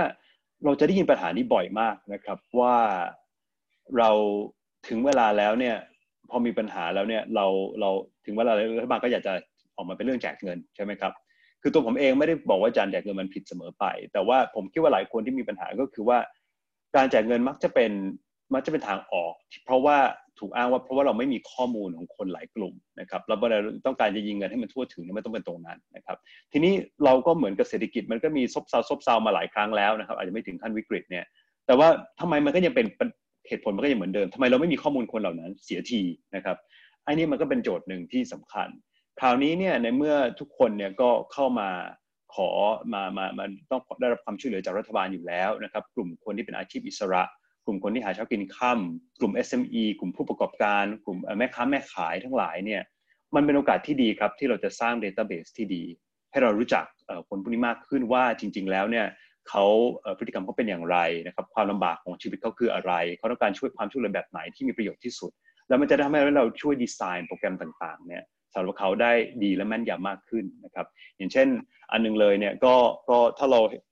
ในนักเศรษฐศาสตร์เราก็จะเคยได้ยินสิ่งที่เรียกว่า conditional cash transfer นะครับก็คือการให้เงินแจกเงินแต่แจกโดยมีข้อแม้นะข้อแม้ว่าคุณต้องเอาให้ลูกคุณไปโรงเรียนข้อแม้ว่าคุณต้องตรวจสุขภาพคุณเสมอข้อแม้อะไรต่างๆครับที่จะตั้งกันไปนะครับถ้าเราจะสามารถทำไอ้พวกนี้ได้ดีขึ้นเยอะมากเลยถ้าเรามีข้อมูลแล้วเรารู้จักพฤติกรรมของคนแต่ละกลุ่มแต่ละอาชีพนะครับซึ่งปกติแล้วเราไม่มีข้อมูลพวกนี้เลยเพราะฉะนั้นการ build database เนี่ยผมจะเป็นอันที่เราได้ใช้โอกาสนี้ให้ดีครับคุยกันมาขนาดนี้ต้องคุยอีกเรื่องหนึ่งครับเรื่องรัฐเรากำลังบอกว่าหลังวิกฤตเนี่ยรัฐจะใหญ่ขึ้นรัฐจะมีบทบาทมากขึ้นไปกระตุ้นเศรษฐกิจเยอะไปลงทุนทำนู่นทำนี่เยอะหันมาดูรัฐไทยถูกคาดหวังว่าต้องปรับตัวมากที่สุดแต่ว่าตัวเองเนี่ยปรับตัวช้าที่สุดและปรับตัวน้อยที่สุดแล้วเราเห็นปัญหาหลายเรื่องเลยของรัฐไทยในการจัดการวิกฤตรอบนี้เราจะควรจะหวังกับมันยังไงควรจะต้องผลักมันยังไงให้รัฐไทยต้องปรับตัวปฏิรูปรัฐยังไงครับโอ้เรื่องใหญ่เลยไปถามเหมือนกับว่าเป็นเทวดาที่จะมาปฏิรูปรัฐไทยได้นี่ไม่รู้เทวดาต้องใช้กี่องค์ในการทำแต่ว่ามีเทคอะไรบ้างจากที่ได้ไปสัมผัสรัฐ efficient อย่างสิงคโปร์แล้วก็ไปเห็นรัฐประชาธิปไตยด้วย efficient ด้วยอย่างในยุโรปบางประเทศเนี่ยหันมาดูรัฐไทยแล้วเนี่ยแล้วก็เคยอยู่ในภาครัฐด้วยเพราะว่าดร.สันติธารเคยทำงานอยู่ที่กระทรวงการคลังด้วยนะครับครับโอ้เป็นคำถามที่ดีมากครับผมว่าคือถ้าเราเอาดูจาก ในตัวอย่างที่ดีก่อนแล้วกันนะครับตัวอย่างที่ดีที่น่าสนใจเนี่ยผมเห็นว่าหลายๆอย่างมันอาจจะมี 3-4 ข้อที่ผมเห็นว่ามันเป็นปรัชญาการบริหารที่ดีมากๆนะครับอันที่หนึ่งเลยก็คือเรื่องของการบริหารที่เป็น data driven นะครับคือว่าใช้ข้อมูลเยอะมากนะฮะอันนี้เราเห็นได้ชัดไม่ว่าจะเป็นเกาหลีใต้ไม่ว่าจะเป็นไต้หวันนะครับจะสิงคโปร์คือข้อมูลที่แม่นยำและเยอรมันด้วยผมเข้าใจว่านะครับแล้วก็รู้สึกประเทศอย่างนอร์เวย์พวกนี้ก็เป็นอย่างนั้นเหมือนกันคือเวลาข้อมูลดีมากๆเนี่ยข้อมูลว่าใครปลูกที่ไหนอะไรไงเทรสได้แม่นยำหมดเนี่ยมันจะทำให้นโยบายเนี่ยมีเหมือนหมอที่ตรวจแม่นนะครับแล้วรู้ว่าเป็นโรคอะไรนะครับผมยกตัวอย่างอยู่สิงคโปร์มาเลยง่ายนะครับขอยกตัวอย่างสิงคโปร์ละกันก็คือว่าเราจะเห็นได้ชัดเลยว่ารอบที่สิงคโปร์กลับมาปิดประเทศใหม่เนี่ยเริ่มปิดประเทศใหม่เนี่ยเขาเริ่มปิดประเทศเพราะว่าเขาเทรสเจอว่าไอ้กรณีคนที่โรคใหม่ๆที่ติดขึ้นมาเนี่ยมันมาจากคนสิงคโปร์หรือคนที่อาศัยอยู่ในสิงคโปร์เองเนี่ยกลับมาจากอเมริกากลับมาจากยุโรปเขาเลยเริ่มปิดตรงนั้นก่อนนะครับแล้วถามว่าทำไมตอนนี้ก็ถึงขั้นเพิ่งไม่นานนี้เองที่บอกปิดโรงเรียนละแล้วปิดหนักขึ้นกว่าเดิมเพราะว่าเขาค้นพบครับว่าไอ้กลุ่มผู้ที่กลับมาตอนนั้นเนี่ยเขามาเจอคนอื่นๆที่อยู่ในประเทศเพราะฉะนั้นไอ้ transmission หรือการติดต่อกันเนี่ยมันเปลี่ยนนะจากเดิมมันเป็นแค่คนที่สิงคโปร์ที่กลับจากเมืองนอกตอนนี้มันกลายเป็นคนสิงคโปร์ติดกันเองนะครับอีกต่อหนึ่งนะครับโดยเฉพาะมีพวกแรงงานพวกอะไรติดเรียกว่ากระจายพอสมควรเขาเลยต้องปิดในประเทศด้วยนะครับก็จะเห็นว่าการปรับนโยบายเนี่ยมันเร็วมากนะครับตามนี้ข้อ2นะครับที่ต่อกับเรื่อง data driven คือเรื่องของการทำเรียก coordination หรือการประสานงานข้ามกระทรวงนะครับอันเนี้ยผมว่าโจทย์ยากมากแต่สำคัญที่สุดเลยอันนี้เรื่องใหญ่เลยผมแถมถึงว่าแต่ข้ามกระทรวงเลยครับในกระทรวงเดียวกันข้ามกรมหรือกระทั่งข้ามกองเนี่ยก็เหนื่อยแล้วนะครับแต่ว่ามันเป็นเรื่องที่ไม่ทำไม่ได้นะครับทีนี้มันเห็นเทคอะไรตรงนี้ที่มันจะเพิ่ม coordination mechanism ยังไงในระบบรัฐไทยได้บ้างจากคนที่เคยทำงานอยู่ในรัฐแล้วก็ไปเห็นรัฐหลายๆแบบมาเนี่ยมีอะไรตรงนี้ไหมครับที่คิดว่าน่าสนใจชวนคิดกันต่อครับครับผมขอแยกเป็น2อันเพราะว่าอันนึงเนี่ยผมคิดออกแล้วอันนึงผมยังคิดไม่ออกนะครับอันคิดออกแล้วเนี่ยคือตั้ง special task force นะครับคือในยามวิกฤตคือยามวิกฤตยามปกติยามวิกฤตในยามสงครามเนี่ยผมว่าต้องตั้งtask forceพิเศษอันนึงที่ผมเสนอไปช่วงบาซูก้าเช่นเดียวกันเนี่ยก็คือไปพร้อมกันเลยจริงๆก็คือการควรที่จะมีtask force ที่โดยเฉพาะทีมเศรษฐกิจเนี่ยควรจะมีคนที่รู้เรื่องทั้งสาธารณสุขและเศรษฐกิจอยู่ด้วยกันนะครับเป็นทีมเดียวกัน task force และจริงๆควรจะมีกฎหมายอีกหนึ่งคนเพราะกฎหมายจะช่วยดูด้วยว่าอะไรทำได้อะไรทำไม่ได้นะครับและจะมีช่องโหว่ยังไงที่จะช่วยทำสิ่งที่จำเป็นต้องทำได้นะเพราะฉะนั้นจะต้องมีทีมที่มีหลาย discipline คนจากหลายสาขาเข้ามาด้วยกันเราต้องรู้ทั้งสองด้านอันนี้จะเป็นตัวหนึ่งละครับที่จะถึงเวลาแล้วเนี่ยถ้ามันอยู่ทีมเดียวกันแล้วต้องคุยกันเลยเนี่ยไอ้การที่มันไซโลหรือแยกกันเนี่ยมันก็จะน้อยลงนะครับในบางสาขาซึ่งในยามวิกฤตเนี่ยน่าจะต้องทำอย่างนั้นทีนี้ในยามปกติเนี่ยอันนี้ผมยังยอมรับว่าเป็นโจทย์ที่ผมยังคิดไม่ออกนะครับขอติดไว้ครับครับเรื่องข้อมูลเรื่องการประสานความร่วมมือข้ามหน่วยงานเรื่องที่3มีเรื่องอะไรครับรัฐรวมศูนย์เป็นปัญหาไหมผมว่าไม่เรื่องระบบการปกครองเนี่ยไม่สำคัญไม่ใช่เป็นประเด็นใหญ่ขนาดนั้นเท่ากับระบบการบริหารนะครับซึ่งผมว่ามันแตกต่างกันนิดนึงคือว่าสุดท้ายแล้วการปกครองเป็นอย่างไรเนี่ยบางคนเนี่ยรัฐระบบรวมศูนย์จริงนะครับแต่มีการรับฟังข้อมูลคนทั่วไปเยอะมากเลยคือรัฐบริหารรวมศูนย์แต่ว่าถึงเวลาแล้วเนี่ยมีการเปิดเผยข้อมูลให้คนไปช่วยกันคิดต่อ Open Source อะไรหลายอย่างในข้อมูลที่รัฐบาลมีว่าคนไหนมีป่วยหรือที่ไหนให้คนไปพัฒนาแอปกันต่อทำแพลตฟอร์มกันต่อนะฮะหรือรับฟังฟีดแบ็กจากคนได้เร็วมากนะครับแล้วก็เปลี่ยนแอคชั่นตามนั้นอันนี้ถึงจะรวมศูนย์มันก็ไปได้นะครับเพียงผมมันแล้วแต่มันอยู่ที่ความสามารถในการทำซึ่งมันอาจจะเป็นจุดที่3ที่ผมกำลังพูดด้วยก็คือว่าความอาจาวหรือความไวในการปรับตัวกลับลำนะครับเพราะว่าเราอยู่ในสถานการณ์ที่ไม่เคยมีมาก่อนแล้วไม่มีใครรู้หรอกครับว่าทำอะไรถูกอะไรผิดมันต้องปรับยาตลอดเวลานะครับแล้วคุณหมอเนี่ยก็ต้องคอยให้ยาคนไข้แล้วก็ดูอาการทุกวันว่ามันเป็นยังไงนะฮะทีนี้ตัวมันก็เหมือนไวรัสที่มันจะปรับเปลี่ยนไปแล้วรักษาคนนึงหายอีกคนอาจจะไม่เหมือนกันก็ได้นะครับมันก็ต้องคอยปรับยาปรับอะไรไปเรื่อยๆตามนั้นถ้าเราช้าเราไม่ได้วัดคนไข้วัดประวัติคนไข้ทุกวัน เราไม่ฟังเวลาคนไข้บ่นให้ฟังเราไม่ได้ฟังว่าอาการเขาเป็นยังไงเราก็แก้ไม่ถูกที่นะครับอันนั้นเพราะฉะนั้นการปรับและอีกอันหนึ่งก็คือที่มันมาพร้อมกันเลยกับความไวก็คือว่าจะต้องเป็นมีปรัชญาแบบเรียกว่าเติ้งเสี่ยวผิงนะครับคือเป็น pragmatic คือว่าแมวดำแมวขาวก็ได้ขอให้จับหนูได้แล้วกันนะครับคืออย่าไปยึดติดมากเกินไปกับบางทีหลักการบางอย่างว่ามันต้องอย่างนี้ต้องอย่างนี้อย่างนี้ถ้าเรามัวแต่ยึดติดกับหนังสือนะครับว่าโอ้เราเห็นอาการมาอย่างนี้แล้วล่ะแต่หนังสือเขาบอกให้อย่างนี้ต่อแล้วเราก็ไปยึดติดอย่างนั้นยึดติดอย่างเดียวเนี่ยอันนี้ก็อาจจะมีปัญหาเหมือนกันนะครับเพราะฉะนั้นการปรับตัวเร็วเนี่ยแล้วก็มีความ pragmatic เนี่ยนะครับตรงนี้เนี่ยเป็นส่วนสำคัญครับเรื่องความเปิดเผยโปร่งใสตรวจสอบได้เหรอครับครับอันนั้นแน่นอนอันนั้นสำคัญจะยิ่งอันนั้นสำคัญตั้งแต่ตอนนี้นะครับแล้วจะสำคัญมากขึ้นเรื่อยๆในอนาคตคือแน่นอนในวิกฤตเนี่ยผมว่าความโปร่งใสก็สำคัญมากนะครับเพราะว่ายิ่งการทำอะไรที่มันพิเศษเนี่ยใช้อำนาจพิเศษต่างๆซึ่งอาจจะจำเป็นเนี่ยนะครับไม่ว่าจะการยิงบาซูก้าหรืออะไรก็ดีเนี่ยแน่นอนมันตามมาก็คือว่าเราควรจะโปร่งใสเป็นพิเศษเพื่อให้คนสามารถตรวจสอบได้นะครับเพราะเรากำลังใช้อำนาจพิเศษหลายอย่างแต่ว่าในอนาคตเนี่ยพอมันยิ่งไม่เป็นวิกฤตแล้วเนี่ยนะครับมันจะยิ่งสำคัญมากเลยนะครับเมื่อกี้ที่คุยกันไว้ค้างไว้กับอาจารย์ปกป้องก็คือบอกว่าถ้าดูประวัติศาสตร์เนี่ยหลังสงครามหลังวิกฤตอะไรใหญ่ๆเนี่ยรัฐบาลจะขนาดใหญ่ขึ้นนะครับในสัดส่วนของ GDP และมันจะไม่ค่อยลดลงครับมันใหญ่แล้วมันมักจะใหญ่เลยมันจะใหญ่นานเลยครับทีนี้ถ้ามันใหญ่นานเนี่ยผลที่ตามมาก็คือว่าแน่นอนคนก็ต้องการให้รัฐเนี่ยสามารถตรวจสอบและมีความโปร่งใสสูงขึ้นกว่าเดิมอีกนะครับเพราะฉะนั้นการเปิด Data ต่างๆการ Open Data การอะไรต่างๆเนี่ยให้คนตรวจสอบได้จะยิ่งมีความสำคัญมากขึ้นเรื่อยๆเพราะรัฐมันใหญ่ขึ้นมากนะครับเพื่อจะให้มีความชอบธรรมในการบริหารและมีความใหญ่ขึ้นตรงนั้นเพราะฉะนั้นก็จะเป็นปัจจัยที่ใหญ่มากอีกอันหนึ่งซึ่งอาจจะผูกกับอีกประเด็นหนึ่งที่ผมว่าคราวนี้หลายรัฐที่ประสบความสำเร็จนั้นทำได้คล้ายกันทำได้ดีมากก็คือเรื่องการสื่อสารนะครับการสื่อสารเนี่ยเป็นส่วนสำคัญมากๆเลยนะครับและการสื่อสารเนี่ยมันมีความคิดอันหนึ่งที่อาจจะต้องปรับกันก็คือว่ามันไม่ใช่ว่า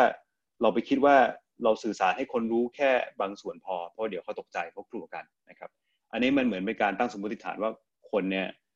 ถ้าเราไม่บอกเขาไม่ได้ข้อมูลอื่นนะครับหรือว่าเขาไม่มีความสามารถในการที่จะ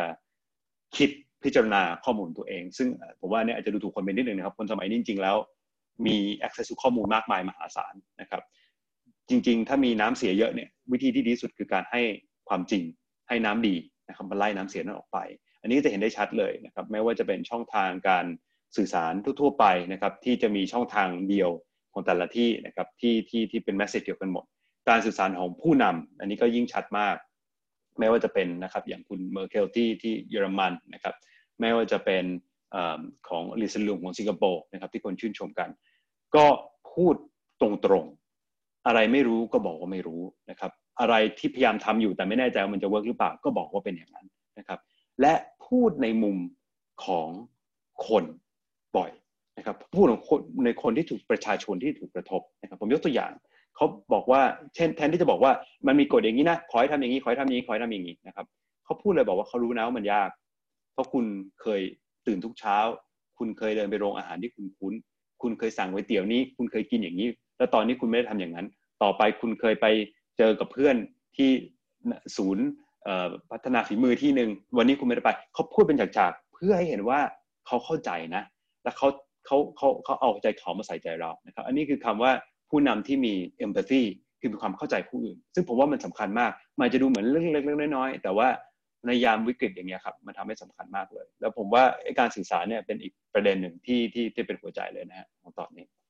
ครับเมื่อกี้พอฟังดร.สันติธารก็พยายามเช็คลิสต์ไปด้วยว่าอะไรที่เรามีอะไรที่เราไม่มีปรากฏเช็คไปเช็คมานี่โอ้โหมีการบ้านที่รัฐไทยต้องปรับตัวอีกเยอะเลยนะครับแล้วก็มีการบ้านที่สังคมไทยต้องช่วยกันผลักดันและกดดันให้รัฐไทยต้องปรับตัวกันอีกเยอะนะครับในหลายเรื่องนะครับทีนี้จากเรื่องรัฐผมชวนมาคุยเรื่องปัญหาใหญ่อีกเรื่องนึงคือปัญหาเรื่องความเหลื่อมล้ำโดยเฉพาะความเหลื่อมล้ำทางเศรษฐกิจนะครับทั้งคือโลกเราเนี่ยเต็มไปด้วยปัญหาความเหลื่อมล้ำทางเศรษฐกิจอยู่แล้วทั้งในระดับโลกแล้วก็ในระดับระหว่างประเทศทีนี้ตัววิกฤตโควิด -19 เนี่ยน่าจะยิ่งทำให้ความเหลื่อมล้ำเนี่ยมันหนักหนาสาหัสขึ้นทีนี้โจทย์ใหม่ของการจัดการปัญหาเรื่องความเหลื่อมล้ำในโลกยุคหลังโควิดเนี่ยเราจะจัดการมันอย่างไรโลกแห่งความเหลื่อมล้ำมันจะต่างจากเดิมยังไงครับครับ ผมว่าน่ากลัวขึ้นนะครับถ้าให้เรียนตรงๆเหตุผลที่ว่าอย่างนั้นเนี่ยก็คือว่าถ้าจะแบ่งความเหลื่อมล้ำเป็นอาจจะแบ่งเป็นสองระยะแล้วกันนะครับคือระยะสั้นถึงกลางเนี่ยก็คือแน่นอนถ้าเราไปดูแล้วเนี่ยคนที่ถูกกระทบมากที่สุดคนที่ไม่สามารถอยู่บ้านอยู่เชื้อเพื่อชาติได้เนี่ยนะครับก็จะเป็นคนที่ส่วนใหญ่ละสายป่านสั้นนะครับหรือไม่ก็อาจจะไม่สามารถเข้าสู่เทคโนโลยีดิจิทัลได้เต็มที่นะครับโดยเฉพาะคนสายป่านสั้นก็คือมีกระแสเงินสดน้อยรายได้น้อยส่วนใหญ่นะครับเพราะฉะนั้นคนพวกนี้คนที่ถูกกระทบมากที่สุดเขาหาเช้ากินค่ำเขามีหนี้มหาศาลนะครับที่ต้องเจอเพราะฉะนั้นคนพวกนี้จะเป็นคนที่ถูกกระทบมากที่สุดในขณะที่โซเชียลดิสเทนซิ่งนั้นคนที่มีฐานะนั้นเอาจริงๆอาจจะลำบากหน่อยต้องปรับชีวิตหน่อยแต่ว่ามันทำไม่ยากมากนักนะครับเพราะจริงๆผมว่าแฮชแท็กอยู่บ้านอยู่เชื้อเพื่อชาติเนี่ยมันเป็นแฮชแท็กหรือว่าเป็นการผลักดันที่แน่สำคัญนะครับแต่ว่ามันเป็นเรื่องของอาจจะเป็นคนที่มีฐานะหน่อยคือคนที่เลือกได้นะครับจริงๆแล้วแล้วก็บางคนอาจจะไม่เลือกก็เลยมารณรงค์ด้วยกันแต่ว่ามันก็มีคนที่เลือกไม่ได้เยอะเหมือนกันนะครับที่เขาจะต้องไปออกไปทำงานนอกบ้านงั้นคนพวกนี้จะถูกกระทบมากที่สุดแน่นอนตัว SME ทั้งหลายนะครับที่ไม่ได้มีความสามารถในการที่จะชนกับกระแสสงครามขนาดนี้เนี่ยก็จะถูกกระทบอย่างมากมายมหาศาลเพราะฉะนั้นผมว่าความเหลื่อมล้ำคราวนี้จะมากขึ้นพอสมควรแล้วถ้าเราไปดูอีกมิตินึงนะครับเราต้องอย่าลืมว่าโควิดเพราะว่าที่ยากมากของไทยเนี่ยเพราะปีนี้โควิดมันไม่ใช่ปัญหาเดียวครับมันคือสงครามที่ใหญ่ที่สุดแต่ว่ามันมีปัญหาอื่นอยู่ด้วยนะครับเช่นปัญหาภัยแล้งนะครับ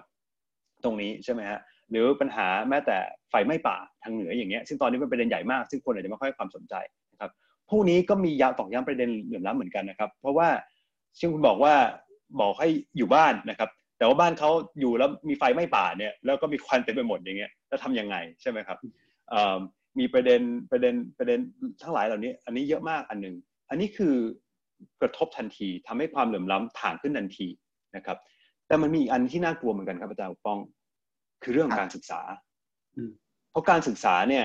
มันเป็นประตูที่จะช่วยลดความเหลื่อมล้ำได้นะครับในอนาคตคือถ้าทำการศึกษาดีๆเนี่ยเพราะการศึกษาเนี่ยมันจะทำให้หยุดยั้งไอ้การถือสารข้ามความจนข้ามรุ่นนะครับคือว่าเกิดมา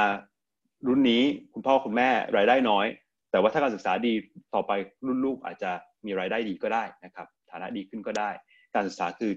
บันไดอันนั้นแต่บันไดนั้นอาจจะถูกทำลายก็ได้นะครับในช่วงที่เกิดวิกฤตโควิดเพราะว่าถ้าเรามานั่งดูเนี่ยโรงเรียนแบบไหนล่ะที่จะสามารถทำออนไลน์เรียนรู้ได้ที่จะมีแอปเรียนรู้วิเคราะห์ที่จะมีครูเก่งๆที่สามารถใช้ทั้งหมดนี้ได้ที่จะมีพ่อแม่อยู่บ้านที่คอยสอนลูกได้นะครับเมื่อกี้เราไปพูดล้อกันนะครับผมก็ยอมรับว่ามันก็ไม่ง่ายนะครับพ่อแม่ไม่ว่าจะเป็นใครก็ตามที่จะสอนลูกแต่ว่าบางคนยังพอทำได้บางคนจะทำไม่ได้เลยสุดท้ายมันก็จะเป็นกลุ่มที่เปราะบางที่สุดนะครับโรงเรียนขนาดเล็กในต่างจังหวัดที่ทรัพยากรไม่เยอะอาจารย์ที่อยู่ไม่ครบชั้นสอนหลากวิชาอยู่แล้วนะครับเราจะต้องมานั่งเรียนรู้เทคโนโลยีอะไรอีกอินเทอร์เน็ตอาจจะไปไม่ถึงด้วยครอบครัวอาจจะแหว่งกลางไม่มีพ่อแม่มาคอยดูแลนะครับคืออยู่กับปู่ย่าตายายแบบนั้นนะครับคนกลุ่มนี้แปลว่าการศึกษาเขาจะถูกอินเทอร์รัปมหาศาลผมไปอ่านอันนึงบทความ Washington Post ก็บอกว่ามันมีแค่การเรียนรู้เนี่ยนะครับแค่หยุดซัมเมอร์ครับหยุดฤดูร้อนเนี่ยเขาศึกษาในอเมริกาผมเข้าใจว่าความรู้ที่เรียนมาเนี่ยบางทีหายไปถึง 10-15% เลยนะครับแค่ช่วงซัมเมอร์เหมือนต้องมาเรียนใหม่เพราะฉะนั้นถ้าเราหยุดไปนานๆโดยที่หยุดสนิทอย่างนี้จริงๆเนี่ยนะครับโอ้โหไอ้ความรู้ทั้งหลายเนี่ยมันยิ่งหลุดไปเลยและทีนี้เนี่ยความเหลื่อมล้ำที่เราพูดถึงมันจะไม่ใช่ความเหลื่อมล้ำแค่คนรุ่นนี้ละมันจะลากต่อไปถึงคนรุ่นต่อไปอันนี้เพราะฉะนั้นผมว่าน่ากลัวนะครับอันนี้ผมยังยอมรับว่ายังไม่มีทางออกที่ง่ายนะครับที่ชัดเจนที่ดีที่สุดก็คือเราพยายามจะลดไอ้ damage ตรงนี้ให้ได้มากที่สุดโดยการใช้นโยบายเยียวยาทั้งหลายกับคนที่มีรายได้น้อยหรือพยายามที่จะใช้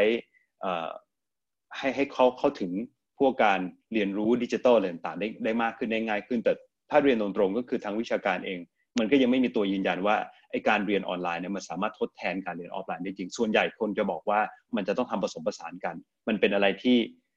ไว้คู่กันไม่ใช่มาแทนกันครับฟังเรื่องการศึกษาผมก็นึกถึงปัญหาใหญ่อย่างเรื่อง Digital Divide นะครับมีคนจำนวนหนึ่งที่เข้าไม่ถึงเทคโนโลยีดิจิทัลทีนี้ในโลกอย่างโควิดอย่างเงี้ยเราต้องมองปัญหา Digital Divide ใหม่ยังไง ครับผมว่ามันก็ต้องเร่งขึ้นนะครับคือว่าหลายคนเนี่ยที่สนใจเรื่อง Digital Divide เนี่ยก็จะให้ความสำคัญอยู่แล้วนะครับอย่างเช่นตัวผมเอง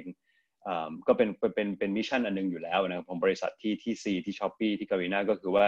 มีมิชชั่นอยู่แล้วเรียกว่าชื่อว่า10 in 10หรือว่า10ใน10ก็คือ10ล้านคนใน10ปีข้างหน้าจะพยายามฝึกให้เขาได้ทักษะดิจิทัลอันนี้ก็เป็นมิชชั่นอยู่แล้วแต่ว่าพอผมก็นั่งคุยกับทีมว่าพอมันมีอย่างนี้เนี่ยสิ่งที่ต้องทำก็คือเราต้องเร่งมันยิ่งมากขึ้นอีกนะครับยิ่งต้องหาทางเร่งมันขึ้นอีกเพราะว่าเหมือนกับกระแสอะไรต่างๆที่เราคิดว่ามันมี disruption ทั้งหลายเนี่ยมันน่าจะยิ่งเร็วขึ้นนะครับตอนนี้เพราะว่าทุกอันเลยมันจะยิ่งชี้ไปในทิศทางที่ว่าเราจะต้องดิจิทัลมากขึ้นและไม่ใช่ดิจิทัลมากขึ้นอย่างเดียวมันจะน่าจะเป็นเรื่อง automation มากขึ้นด้วยคือใช้ระบบอัตโนมัติมากขึ้นใช้หุ่นยนต์มากขึ้นใช่ไหมครับเพราะว่าหลายคนก็เริ่มพูดผมเคยได้ยินบางคนก็คุยกันนะครับพวกเจ้าของโรงงานบอกว่าตอนนี้โรงงานเขาหยุดชะงักเลยเพราะเขากลัวคนติดโรคแต่ถ้าโรงงานเขาเป็นหุ่นยนต์ตั้งแต่ต้นเนี่ยตอนนี้เขาสามารถรันได้ปกติเลยครับครับเพราะฉะนั้นไอ้กระแสautomation หลายอย่างเนี่ยก็มันอาจจะมาเหมือนกันนะครับในขณะเดียวกันพอหันมาใช้เทคโนโลยีมากขึ้นเนี่ยถ้ามองในแง่ดีมันก็มีการที่อาจารย์จะใช้เทคโนโลยีมากขึ้นคุณหมอจะใช้เทคโนโลยีมากขึ้นพ่อค้าแม่ขายใช้เทคโนโลยีมากขึ้นแต่ว่าสิ่งที่มันตามมาก็คือมันจะต้องมีสกิลต้องมีทักษะที่ใช้พวกนั้นได้เพราะว่าไอ้บทบาทและหน้าที่เขาเนี่ยมันจะเปลี่ยนไปนะครับอาจารย์ไม่ใช่ยืนหน้าห้องสอนเหมือนเดิมแล้วคุณหมอไม่ใช่ว่าจะมีอะไรมาพาดที่หน้าอกเราแล้วบทบาทมันเปลี่ยนไปนะครับก็ต้องมีการฝึกทักษะใหม่อะไรใหม่เพื่อให้การปรับโครงสร้างทักษะต่างๆ transformation ตรงนี้ของสกิลเนี่ยของแรงงานทั้งหลายเนี่ยจะเป็นโจทย์ที่ยิ่งสำคัญมากขึ้นซึ่งรัฐยังต้องเป็นตัวสำคัญที่สุดอยู่นะครับแต่ว่าผมว่าภาคเอกชนเองก็มีหน้าที่ที่จะต้องพยายามมาช่วยกันทำผลักดันมากขึ้นครับเรื่องความเหลื่อมล้ำนี่ขอชวนคุยต่ออีกสัก2ประเด็นนะครับประเด็นหนึ่งก็คือนโยบายที่เมื่อก่อนเนี่ยคนมองว่าเป็นนโยบายทางเลือกก็คือ universal basic income ครับตอนเลือกตั้งประธานาธิบดีสหรัฐในพรรคเดโมแครตก็มีแอนดรูว์หยางที่พยายามเสนอนโยบายแบบนี้ใช่ไหมครับตอนนั้นคนก็ยังมองตั้งคำถามนี้ไปหมดตอนนี้นี่ทรัมป์ก็แจกเงินแล้วให้กับครอบครัวต่างๆนะครับครับทิศทางของนโยบาย UBI เนี่ยมันจะเป็นยังไงในโลกยุคใหม่มันมีดีเบตกันเยอะเลยนะครับเรื่องนี้แต่ตอนนี้หลายประเทศเอามาใช้จริงแล้วมันมีเรื่องอะไรที่น่าสนใจจากเรื่อง UBI บ้างครับครับผมว่าเป็นประเด็นน่าสนใจมากเพราะเรื่องความเหลื่อมล้ำแล้วก็คือผมว่ามี2อันนะครับ2ประเด็นคือตอนนี้ UBI ถูกมาใช้เนี่ยในประเด็นหนึ่งคือมาในพูดในแง่กระตุ้นเศรษฐกิจระยะสั้นนะครับไปช่วยเยียวยาคนนะครับส่วนอีกอันนึงมันคือเรื่องว่า UBI ระยะยาวเป็นระบบที่เหมือนเพื่อลดความเหลื่อมล้ำระยะยาวหรือเปล่าในยามปกติด้วยไม่ใช่ยามสงครามอย่างเดียว UBI ระยะสั้นเนี่ยส่วนใหญ่มันส่วนหนึ่งมันมาจากว่าอย่างที่ผมบอกคือมันเป็นความยากด้วยว่าเราไม่มีข้อมูลเราไปไม่ถึงทำยังไงให้มันเร็วให้มันกระตุ้นเศรษฐกิจให้มันถึงทุกคนยิงกระจายให้มากที่สุดนะครับเพราะฉะนั้นในแง่นั้นผมเข้าใจ 100% แล้วผมก็คิดว่ามันไม่มีทางเลือกอ่ะมันต้องทำนะครับทีนี้แต่โจทย์ที่มันน่าคิดเนี่ยคือบางคนบอกว่าคนผสมกันก็คือบางทีไปคิดถึง UBI ระยะยาวด้วยนะครับว่าเราทำ UBI แต่ว่าอย่างนี้มันเราควรใช้ระยะยาวไหมนะครับซึ่งแค่ระยะสั้นอันที่เราเห็นเนี่ยก็คือว่า UBI มันแพงมากนะครับการแจกเงินโดยเฉพาะเราจะแจกเงินคนไปเรื่อยๆหลายๆเดือนเนี่ยและเราและ UBI ที่แท้จริงเนี่ยที่คนพูดกันเนี่ยคือจะต้องเป็น UBI ที่มาทดแทนพวกโครงการสวัสดิการต่างๆที่มีนะครับคือตามทฤษฎีจริงๆคือ UBI เนี่ยคือพูดบอกว่าอันนี้มาแทนพวกโครงการสวัสดิการไม่งั้นมันจะแพงเกินไปถ้ามีสวัสดิการต่างๆด้วยแล้วมี UBI แอดเข้าไปอีกชั้นหนึ่งเพราะฉะนั้นผมว่านี่เป็นโจทย์ที่ยากและทำให้ผมยังลังเลอยู่เรื่อง UBI เพราะว่าผมรู้สึกว่าถ้าเราไปทางด้าน UBI เนี่ยเท่ากับเราเหมือนกับละทิ้งการทำ targeting หรือการที่จะช่วยเฉพาะกลุ่มคนนะครับไประดับหนึ่งผมยกตัวอย่างหนึ่งสมมุติว่า 5,000 บาทเนี่ยนะครับที่เราจะให้ตอนแรกรัฐบาลบอกว่าอาจจะ3ล้านคนตอนนี้อาจจะออกมาอาจจะได้ไปถึง9ล้าน10ล้านคนก็แล้วแต่นะครับถ้าในงบเท่านั้นเนี่ยนะครับที่เขามีตอนนี้เขาจะเพิ่มแต่สมมติตอนแรกงบประมาณ 45,000 ล้านมั้งครับใช่ไหมครับ3เดือนใช่ไหมฮะเราไม่ได้ให้แค่คน3ล้านคนนั้นแต่เราให้60ล้าน70ล้านคนเนี่ยถ้ามาคำนวณดูแล้วมันจะคูณเหลือหัวแล้วแค่ประมาณ200บาทอย่างเงี้ยครับครับใช่มั้ยฮะก็ไม่มี impact อะไรอยู่ดีก็ไม่มี impact อะไรเลยใช่มั้ยครับแล้วเราจะบอกยังไงเราจะอธิบายกับคนยังไงว่าเราให้ทุกคนรวมถึงคนรวยด้วยเนี่ยเราให้ได้แค่คนละ200บาทนะครับถ้าจะให้หมดก็จะให้มาตรฐานก็ไม่รู้จะ finance ยังไงใช่ถ้าให้หมดมันก็แพงเกินไปไม่จะ finance ยังไงแล้วให้ตลอดเวลาก็ไม่ได้เพราะฉะนั้นตัวผมเองเนี่ยผมชอบคอนเซ็ปต์ UBI ตรงที่ว่ามันเหมือนมันมีคอนเซ็ปต์จริงๆที่มันอยู่ตรงนั้นคือว่าเราอยากจะให้คนทุกคนเนี่ยได้การันตีว่าเขาอย่างน้อยเขามีรายได้ระดับหนึ่ง นะครับแต่ว่าการที่ทำให้ต้องการการันตีเขามีรายได้ระดับหนึ่งแน่ๆเนี่ยมันไม่ได้แปลว่าคุณต้องแจกเงินให้ทุกคนเท่ากันหมดนะครับมันมีนโยบายอื่นอย่างเช่นในอเมริกาที่เป็นพวกทำนองแบบnegative income tax นะครับหรือว่าเป็นให้เฉพาะเจาะจงกับคนที่มีรายได้น้อยนะครับแล้วก็ค่อยๆลดมันลงไปนะครับอย่างอเมริกาที่ใกล้ๆเคียงที่สุดก็จะเป็นไอ้ที่ชื่อ Earned Income Tax Credit หรือ EITC พวกนั้นนะครับทีนี้ก็ในยุคที่ถ้าหลังวิกฤตโควิดเนี่ยเมื่อกี้เราคุยเรื่องข้อมูลถ้าข้อมูลของคนเรามันดีขึ้นเนี่ยแล้วเราทำ targeting ได้แม่นขึ้นนะครับผมว่าตรงนี้เป็นจุดที่น่าสนใจคือเรามานั่งศึกษาว่ามันมี targeting อย่างไรผมได้มีโอกาสไปเป็นคนวิจารณ์ด้วยกระทรวงการคลังเองนี่แหละครับสสค.นะครับเป็นงานประจำปีเขาก็น่าสนใจเพราะเขาก็มีการศึกษานะครับที่บอกว่า targeting อันนึงที่อาจจะดีขึ้นเลยเนี่ยคือเขาไปดูว่าไม่ใช่ดูแค่คนรายได้น้อยรายได้มากอย่างเดียวครัวเรือนรายได้น้อยรายได้มากเขาดูด้วยว่าคนนั้นอยู่ในจังหวัดแบบไหนนะครับถ้าจังหวัดที่มีเศรษฐกิจดีเนี่ยก็อาจจะต้องการความช่วยเหลือแบบหนึ่งนะครับถ้าจังหวัดที่ไม่ค่อยมีเศรษฐกิจดีธุรกิจไม่ค่อยดีเท่าไหร่เนี่ยก็ความช่วยเหลือจะเป็นอีกแบบหนึ่งแล้วพอเขาปรับไอ้ targeting ไปตามว่าคนนั้นอยู่จังหวัดไหนแล้วด้วยเนี่ยคนนั้นอยู่จังหวัดไหนเนี่ยเขาบอกว่ามันแม่นยำมากขึ้นนะครับมันไปถึงทั่วถึงคนที่ต้องการมากขึ้นเขาแสดงให้เห็นซึ่งมันแสดงให้เห็นว่าอะไรมันแสดงให้เห็นว่าไอ้รูปแบบในการหา targeting โดยใช้ข้อมูลที่ดีขึ้นเรื่อยๆเนี่ยมันยังทำได้อีกเยอะนะครับเพราะฉะนั้นเห็นอยากให้มีหลักการว่าทุกคนควรจะได้รายได้มินิมัมระดับหนึ่งให้เขาอยู่ได้นะครับแต่ว่าวิธีการนั้นไม่จำเป็นว่าจะต้องแจกเงินให้ทุกคนเท่ากันหมดครับหรือคนไหนที่มีรายได้เกินระดับนั้นแล้วก็ไม่ต้องได้เงินครับใช่ครับอีกเรื่องนึงคืออยากจะลองเชื่อมโยงอยากจะชวนคิดอย่างนี้ครับอยากจะลองเชื่อมโยงบาซูก้าทางการคลังกับการแก้ปัญหาความเหลื่อมล้ำทางเศรษฐกิจคือบางคนบอกว่าคือนึกถึงแบบสิงคโปร์ที่ดร.สันติธานเขียนในบทความใช้บาซูก้าการคลังก็จริงไม่ได้เพื่อรอดเฉพาะหน้าแต่ว่าทำให้เก่งขึ้นระยะยาวถ้าเราคิดในมุมความเหลื่อมล้ำล่ะใช้บาซูก้าทางการคลังยังไงให้มันช่วยลดความเหลื่อมล้ำในระยะยาวได้ด้วยไม่ใช่เป็นการใช้บาซูก้าทางการคลังที่ keep status quo ทางโครงสร้างเศรษฐกิจแบบที่เป็นอยู่ทุกวันนี้ไว้ได้ถ้าเป็นอย่างนั้นเนี่ยไอตัวเนื้อหาสาระของบาซูก้าทางการคลังก็อาจจะต้องคิดให้ยากขึ้นอีกขั้นหนึ่งเหมือนกันนะครับจะคิดกันยังไงได้บ้างครับผมคิดว่าเมื่อกี้คล้ายๆที่เราคุยเมื่อกี้คือผมคิดว่ามันจะเป็นสองต่อนะครับคือว่ามันจะเป็นยุทธศาสตร์สองต่อคือต่อแรกเนี่ยคือบาซูก้าเราเปิดบาซูก้าออกมาเพื่อดึงให้คนที่ปกติแล้วอยู่นอกระบบเนี่ยที่เราจับไม่เจอเนี่ยเขาเข้ามาอยู่ในระบบหรือเขาอยู่ในเดต้าเบสของเราฐานข้อมูลของเราและสเตจที่2เนี่ยคือเมื่อโลกกลับสู่ปกติแล้วเนี่ยเราใช้ฐานข้อมูลนั้นน่ะดีไซน์ไอ้ตัว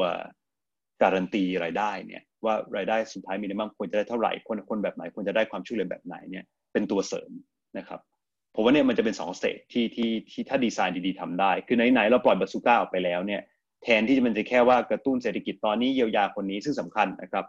เราใช้มันในการสร้างรากฐานสู่อนาคตด้วยว่าต่อไปนี้เราจะได้ดีไซน์ให้สวัสดิการที่แม่นยำมากขึ้นและเข้าใจคนมากขึ้น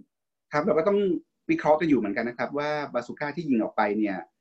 กระสุนไปตกที่ใครไปตกอยู่ที่คนจนเท่าไหร่คนรวยอยู่แล้วเท่าไหร่คนรวยที่รับผลกระทบกับคนจนที่รับผลกระทบเนี่ยใครได้อะไรเท่าไหร่ก็ต้องคิดแบบนั้นเหมือนกันกับอีกเรื่องนึงก็คือ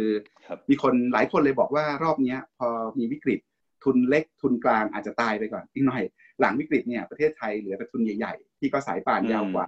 เข้มแข็งมากกว่าเข้าถึงทรัพยากรหรือเข้าถึงกระสุนได้มากกว่าเราจะรักษา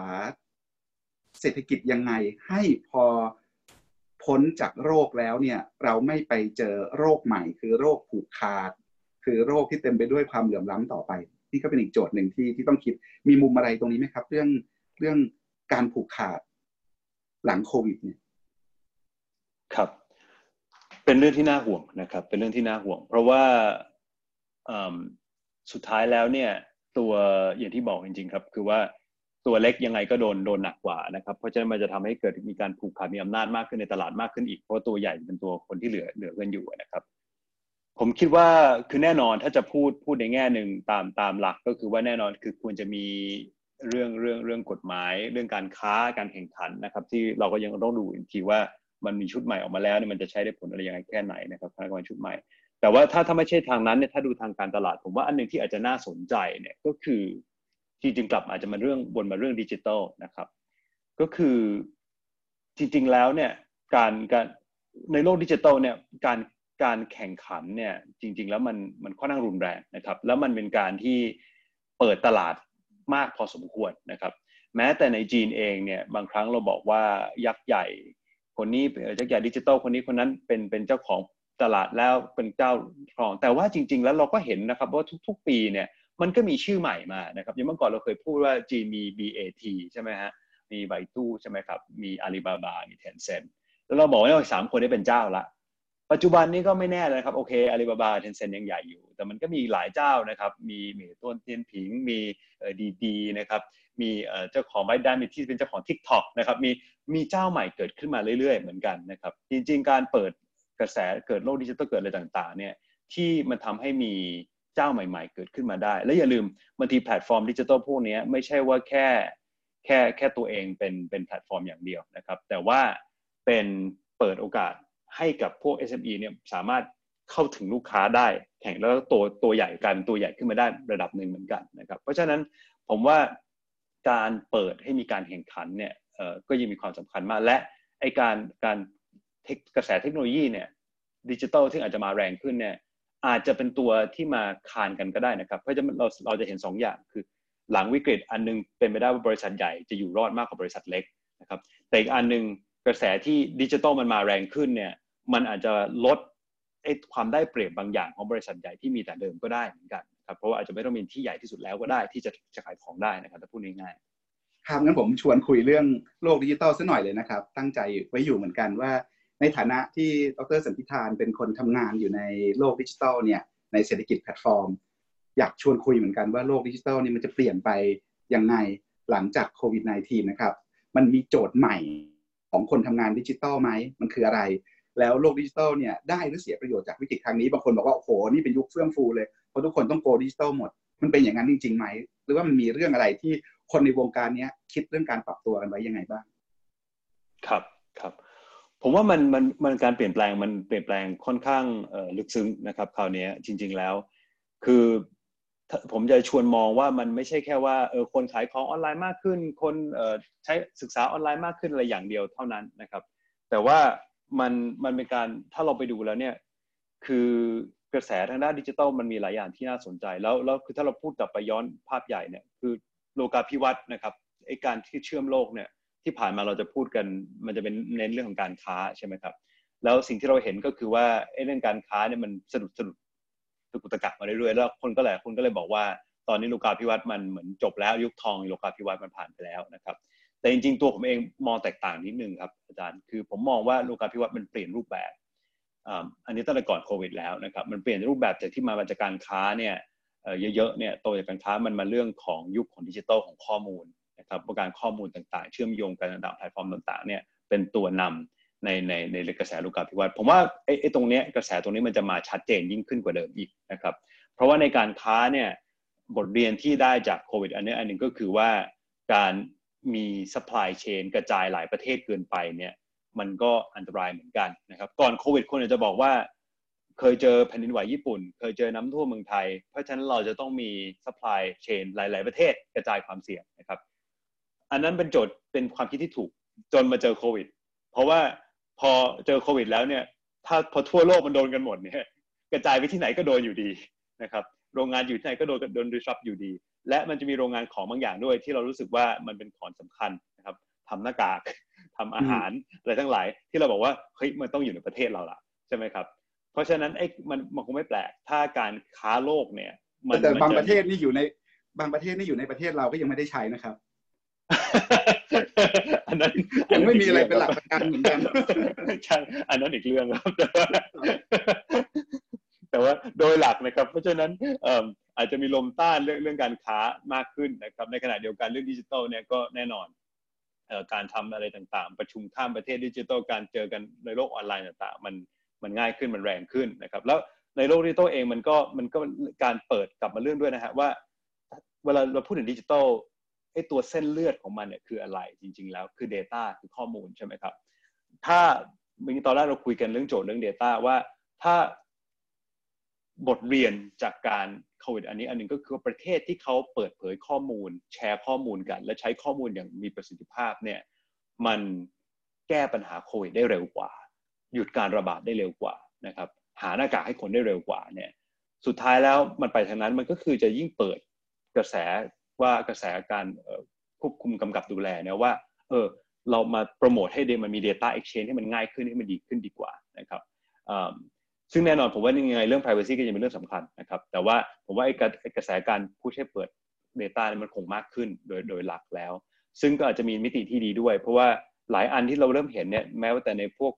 กลุ่มคน Data Science อย่างเงี้ยพวก Kaggle พวกอะไรพวกเนี้ยเขาก็เริ่มทำ Open Source Data ของโควิดให้คนไปเล่นกันได้นะครับในสิงคโปร์เองเนี่ยเขาก็มีการทำแอปที่ช่วยเทรสโรคว่าคนติดโรคได้เนี่ยเขาก็เปิด Open Source ออกไปให้คนเอาไปเล่นต่อได้นะครับเพราะฉะนั้นกระแส Open Source การใช้ Data ต่างๆเนี่ยผมว่ามันมาแรงขึ้นอย่างชัดเจนมันไม่ใช่แค่ว่าบริษัทดิจิทัลได้อย่างเดียวนะมันมีไอ้เรื่องว่าจริงๆแล้วการความเห็นความสำคัญของ Data โดยรวมเนี่ยมันมาพร้อมกับตรงนี้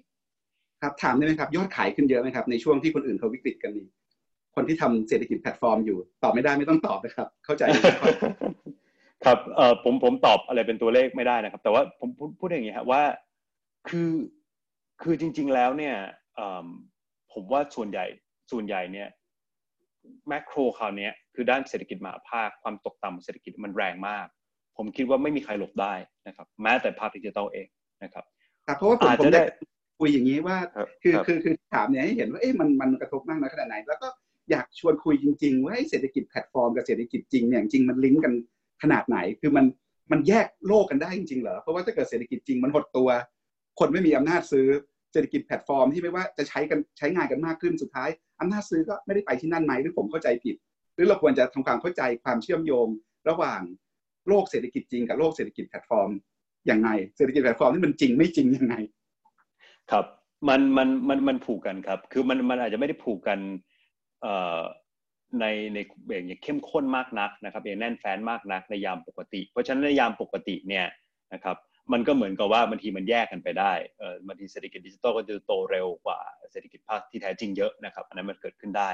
แต่ในยามที่อยู่ในวิกฤตระดับวิกฤตขนาดนี้เนี่ยนะครับมันก็เหมือนแรงดึงดูดนะครับคือยังไงซับพื้นมันลงไปขนาดนั้นแล้วเนี่ยคุณก็ไม่สามารถเดินอยู่บนอากาศได้นะครับดิจิทัลเองก็ลงไปพร้อมกันเหมือนกันอาจจะไม่ลงมากเท่าใช่นะครับเพราะมันมีกระแสอื่นมาช่วยต้านมาช่วยค้ำไว้ให้แต่มันก็ลงเหมือนกันนะครับ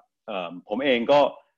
น่าจะมีเหตุผลหนึ่งด้วยที่ผมกลับมาสวมหมวกนักเศรษฐศาสตร์มหาภาคอีกทีนึงนะครับเพราะว่าผมมองว่าตอนนี้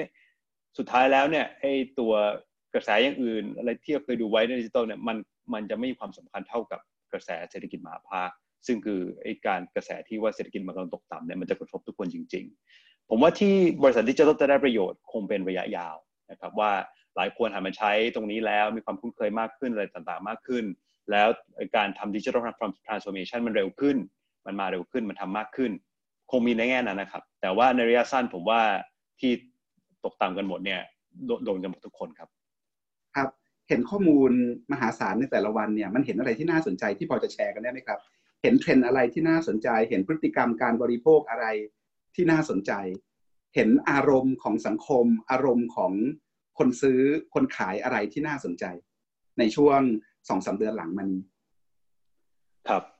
ผมว่าจริงๆออนไลน์ก็เห็นคล้ายๆออฟไลน์นะครับจริงๆแล้วก็คือว่าจะเห็นแน่นอนว่ามีความ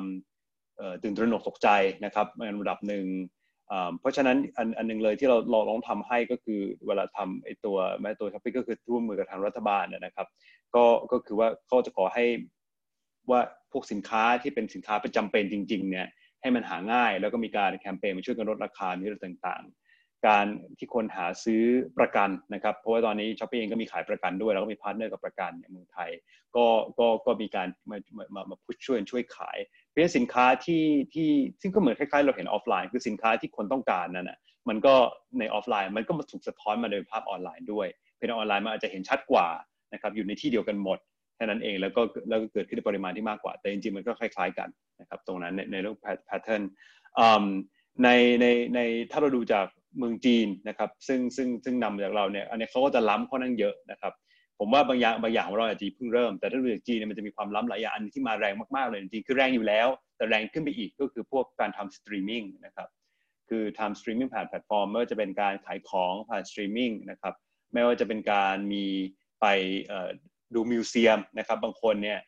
ตอนนั้นถ้ายังไม่ปิดประเทศสนิทก็คือให้มีคนไปดูในพิพิธภัณฑ์ให้คนอื่นอยู่บ้านนะครับคนไปกินคนจีนชอบกินพวกฮอตพอตใช่ไหมครับพวกพวกเหมือนคาซูกินะครับก็ให้คนไปกินให้อะไรอย่างเงี้ยนะครับก็จะมีครีเอทีฟขึ้นเรื่อยโรงหนังก็เปลี่ยนให้เป็นป๊อปคอร์นเป็นดิลิเวอรี่ส่งที่บ้านได้อะไรอย่างเงี้ยครับเพราะไม่มีคนดูหนังเลยนะครับมันก็จะมีหลายๆอย่างที่ตอนนั้นแต่สตรีมมิ่งเนี่ยค่อนข้างชัดเจนว่ามาแรงมากแล้วก็อีกอันนึงก็คือเรื่องงานนะครับเรื่องการทำงานคือแอปพวกทำงานอย่างพวก Zoom อย่างพวกแอปที่ทำงานเป็นทีมทั้งหลายออนไลน์เนี่ยผมว่านั้นน่าจะมาแรงแล้วผมว่านั้นน่าจะเป็นเทรนด์ที่น่าสนใจเพราะว่าดูจากจีนเองก็มาแรงมากแต่ว่าผมว่ามันเป็นเทรนด์ที่จะเปลี่ยนอย่างถาวรพอสมควรนะครับทำให้เรากลับมานั่งคิดใหม่เลยว่าเอ๊ะทำไมเราต้องอยู่ในออฟฟิศมากขนาดนั้นออฟฟิศของเราใหญ่เกินไปหรือเปล่านะครับจำเป็นหรือเปล่าที่เราต้องเดินทางมากมายขนาดนั้นเมื่อกี้เราก็คุยกันนะครับว่าผมเดินทางเยอะเหลือเกินปกติจริงๆแล้วอย่างนี้มันง่ายขึ้นเยอะเลยผมก็รู้สึกว่ามันไม่ต้องใช้เวลามากนักคุยกับอาจารย์เสร็จผมไปออกกำลังแล้วกลับมาคุยอีกอันนี้ก็ยังได้ใช่ไหมครับชีวิตมันก็ดีขึ้นเพราะฉะนั้นผมว่ามันจะเปลี่ยนไปเยอะเลยหลายๆอย่างนะครับแต่ตรงนี้แล้วมันก็จะมันจะเปลี่ยนพอมันเปลี่ยนตรงนี้แล้วเนี่ยมันอาจจะมีผลกระทบกับเรื่องของด้าน property ด้านคิดเรื่องนี้ใหม่หมดเลยนะครับว่าไอ้ location เนี่ยอาจจะไม่ได้เหมือนเดิมละอาจจะยังสำคัญอยู่แต่ไม่ได้สำคัญแบบเดิมละครับเมื่อวานเพื่อนอาจารย์จำนวนหนึ่งก็สัมภาษณ์นักศึกษาที่จะเข้าใหม่ในปีการศึกษาต่อไปก็ใช้ซูมเนี่ยครับสัมภาษณ์ผมยังคุยกับเพื่อนอาจารย์เลยว่าบางทีก็มานั่งคิดนะว่าถ้าเราทำแบบนี้ได้เนี่ยหลังโควิดก็น่าทำได้เหมือนกันเพราะว่าก็ช่วยลดต้นทุนค่าใช้จ่ายนักศึกษาต่างจังหวัดที่ไม่ได้มีเงินมีทองเยอะที่ต้องขึ้นรถนั่งรถกันมากับพ่อแม่ผู้ปกครองมาสัมภาษณ์คนในกรุงเทพมาถูกสัมภาษณ์ในกรุงเทพแบบนี้นะครับมันก็มีได้เห็นอะไรแบบนี้ว่าเอาเข้าจริงหลายเรื่องเนี่ยเราทำจริงก็ทำได้อะไรเป็นแก่นอะไรเป็นเปลือกบางทีก็มาเห็นกันในวิกฤตรอบนี้นะครับใช่ครับจริงๆเลยฮะอันนั้นก็เป็นอีกโจทย์หนึ่งที่น่าสนใจนะครับก็คือว่าอะไรเป็นแก่นอะไรเป็นเปลือกนะฮะเจอคำถามน่าสำคัญเพราะเราจะรู้เลยว่าอะไรที่มัน essential จริงๆอะไรที่มันจำเป็นจริงๆคนเล่นเกมเยอะขึ้นไหมครับช่วงล็อกดาวน์ก็เยอะขึ้นนะครับก็เยอะขึ้นนะครับเกมก็เป็นอันหนึ่งที่คนใช้มากขึ้นนะครับในช่วงในคืออันนี้ในแน่นอนในภูมิภาคเราแต่ในเมืองจีนเองก็เห็นอย่างนั้นเหมือนกันนะครับครับเรื่องสุดท้ายที่จะชวนดร.สันติธานคุยก็เป็นเรื่องในฐานะนักเศรษฐศาสตร์ในบริษัทเทคเนี่ยทำงานนอกประเทศเรามองประเทศในภูมิภาคเนี่ยเปลี่ยนไปไหมหลังวิกฤตบทบาทของเอเชียจะเป็นยังไงจีนจะเป็นยังไงความเป็นมหาอำนาจของจีนคิดว่ามากขึ้นน้อยลงยังไงหลังโควิด -19 หรือว่าเราเห็นวิธีการจัดการโรคของประเทศต่างๆเนี่ยวิธีแต่ละประเทศนี่มันสะท้อนตัวตนหรือสะท้อนขีดความสามารถในเชิงสถาบันของแต่ละประเทศยังไงเราเห็นโมเดลแบบจีนกับแบบนึงแบบสิงคโปร์แบบไต้หวันแบบเกาหลีแบบอินเดียหรือแบบไทยเนี่ยเห็นอะไรบ้างครับในเรื่องเหล่านี้โอ้น่าสนใจมากครับผมว่ามีความหลากหลายนะครับแต่ว่าถ้าดูธีมอันหนึ่งเลยที่ค่อนข้างชัดเนี่ยก็คือว่าถ้าแบ่งเส้นจะเห็นว่าคนที่ทำได้ดีส่วนใหญ่จะอยู่ในเอเชียนะครับจะเป็นด้านนั้นเพราะฉะนั้นอะไรนะครับอธิบายยังไงครับทำไมถึงเป็นเอเชียน่าสนใจครับคือเพราะว่าเอเชียแต่ละอันนี้ก็แตกต่างกันนะครับแน่นอนจีนก็เป็นระบบหนึ่งใช่ไหมครับสิงคโปร์ไต้หวันเกาหลีนะครับถ้าจะถามว่ามันมี common factor ไหมผมว่าก็คงคล้ายๆกับที่คุยกันเมื่อกี้นิดหนึ่งคืออันที่หนึ่งคือว่าการใช้ data อย่างมหาศาลนะครับและ data ผมว่าถ้าเขาเลือกระหว่างเรื่อง privacy นะครับกับเรื่องการใช้ data เพื่อคุมโรคเนี่ยผมว่าประเทศพวกนี้คล้ายๆกันคือค่อนข้างจะเบ้ไปทางเพื่อหยุดโรคก่อนนะครับในยาแบบนี้มากกว่าใน privacy นะครับมีการประสานงานระหว่างรัฐบาลที่มีประสิทธิภาพที่ปรับตัวค่อนข้างเร็วนะครับขยับตัวค่อนข้างเร็วตามนั้นแล้วการสื่อสารที่ค่อนข้าง effective นะครับอันนี้เป็นจุด common ทั้งที่ในแง่ระบบการปกครองระบบการเมืองเนี่ยแตกต่างกันมากนะครับแต่ละประเทศนะครับอันนี้คือจุดที่คล้ายกันและอีกอันนึงที่น่าจะคล้ายกันทั้งหมดก็คือระบบสาธารณสุขค่อนข้างแข็งแรงนะครับในทุกประเทศซึ่งอันนี้ก็สำคัญมากเพราะสุดท้ายแล้วเนี่ยมันต้องทำสองอย่างก็คือว่าหนึ่งระงับการระบาดใช่ไหมครับแต่ว่า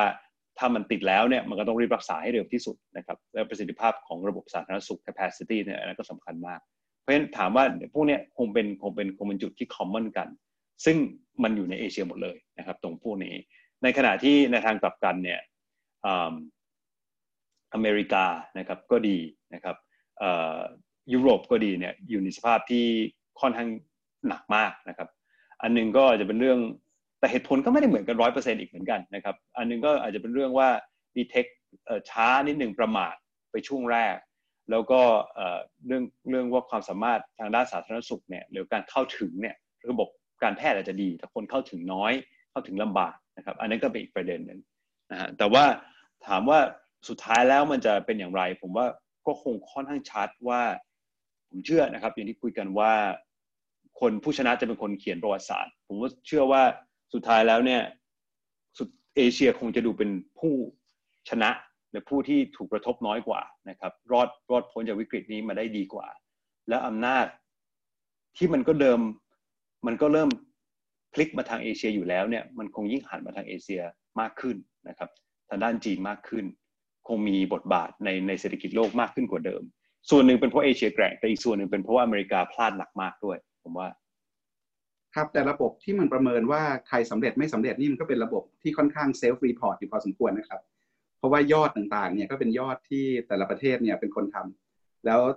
เกณฑ์มันอาจจะไม่ได้เหมือนกันคือเราไม่ได้วัดกันว่าแต่ละประเทศเนี่ยมันตรวจเชื้อกี่เปอร์เซ็นต์ของประชากรทั้งหมดหรือต่อผู้ติดเชื้อจริงๆหรือหาอะไรอย่างเงี้ยใช่ไหมครับบางประเทศยอดน้อยอาจจะเพราะว่าตรวจน้อยหรือเปล่าหรือว่าบางประเทศปกปิดข้อมูลหรือเปล่ามันก็มีแฟกเตอร์เหล่านี้ด้วยป่ะครับใช่ครับคงไม่ได้ดูผมว่ายอดนะมันดูได้ระยะสั้นแต่สุดท้ายแล้วเนี่ยถ้ายอดมันมีการ under report นะครับหรือไม่ดีเนี่ยผมยกตัวอย่างหนึ่งประเทศเพื่อนบ้านเราที่อินโดนีเซียนะครับคือมันมีผมเป็นคนหนึ่งในประเทศผมตามอยู่เพราะฉะนั้นผมดูอยู่ตั้งแต่แรกแล้วผมรู้สึกว่ายอดมันน้อยเกินไปนะครับยอดน้อยกันไปมากเลยแล้วตอนหลังเนี่ยมันก็เริ่มชัดก็คือมันปิดไม่มิดครับเรื่องพวกนี้ถึงเวลาแล้วเนี่ยมันมีกรณีคนเสียชีวิตมากขึ้นเรื่อยๆอะไรต่างๆมากขึ้นเรื่อยๆคนแพนิคแล้วเนี่ยตัวเลขต่างๆมันก็เริ่มออกมาแล้วสุดท้ายเนี่ยมันก็จะจบในการที่มันต้องใช้มาตรการปิดเศรษฐกิจที่แรงขึ้นเพื่อหยุดให้ได้ตรงนั้นนะฮะเพราะฉะนั้นพวกที่คนที่โกหกหรือว่าไม่ตรวจไม่เจอจริงๆเนี่ยสุดท้ายเนี่ยมันก็จะเห็นหลักฐานได้ไม่ยากมากว่าเขาสุดท้ายเขาต้องปิดประเทศหนักขึ้นกว่าที่อื่นเพื่อจะหยุดวิกฤตตรงนั้นครับเมื่อกี้เราชวนคุยกันว่ามันเห็นหลายโมเดลนะครับโดยส่วนตัวดร.สันติธารจริงๆก็เคยไปทุกประเทศในนี้มาแล้วนะครับแล้วก็มันเห็นอะไรที่น่าสนใจในของแต่ละประเทศบ้างครับว่าโมเดลที่เราใช้ในการควบคุมโรคเนี่ยมันสะท้อนความเป็นประเทศนั้นๆขนาดไหนแล้วมันก็มีโมเดลแบบจีนใช่ไหมครับที่ค่อนข้างอำนาจนิยมหน่อยมีโมเดลแบบไต้หวันหรือแบบเกาหลีที่ค่อนข้างเป็นประชาธิปไตยหน่อยมันมาผสมผสานกันแล้วเนี่ยคนไทยควรจะเรียนรู้หรือรัฐไทยควรจะเรียนรู้อะไรจากโมเดลต่างๆเราไปเก็บมุมที่น่าสนใจของแต่ละอย่างมาสร้างโมเดลแบบไทยยังไงให้คิดว่ามัน effective ได้มากขึ้นกว่าที่เป็นอยู่ทุกวันนี้บ้างคำถามน่าสนใจมากครับผมว่ามันสะท้อนนะครับผมมันสะท้อนค่อนข้างชัดเจนคือขอโค้ดขอกลับไปมันมีที่รัฐมนตรีของต่างประเทศของสิงคโปร์นะครับที่เป็นคุณหมอด้วยชื่อวิเวียนบาลากริชนันนะครับเป็นคนเก่งมากนะฮะแกพูดบอกว่าเขาเนี่ยจะมีบททดสอบครั้งใหญ่ของแต่ละประเทศนะครับโดยที่จะทดสอบ3อย่างอันที่1ระบบสาธารณสุขนะครับอันนั้นก็แน่นอนแต่อีก2อันเนี่ยน่าสนใจอันที่1ก็คือความสามารถในการบริหารจัดการปกครองของรัฐบาลนะครับซึ่งก็คงเป็นทั้งหมดที่เราพูดกันว่ามีความสามารถในการที่จะประสานงานกันไหม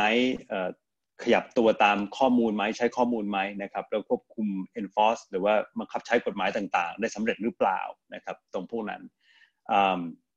และการสุดท้ายก็คือเรื่องของเขาบอกว่า social capital หรือว่าการที่แต่ละคนความสามัคคีกันในสังคมความช่วยเหลือนะครับเอื้ออาทรกันในสังคมนะครับซึ่งก็สำคัญเหมือนกันเพราะว่าสุดท้ายแล้วรัฐบาล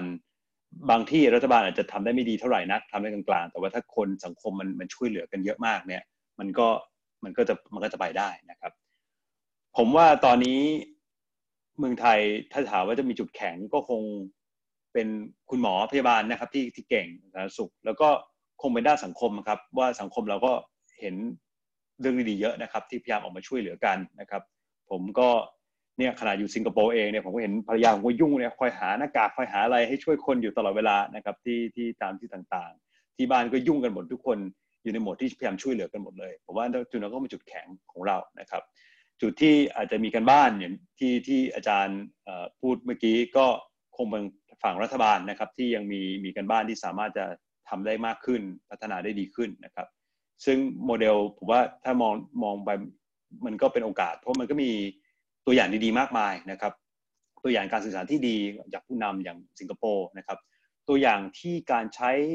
สตาร์ทอัพแล้วก็การใช้ข้อมูลแพลตฟอร์มที่ดีมากๆเลยของไต้หวันนะครับซึ่งถามว่ามันสะท้อนอะไรมันก็สะท้อน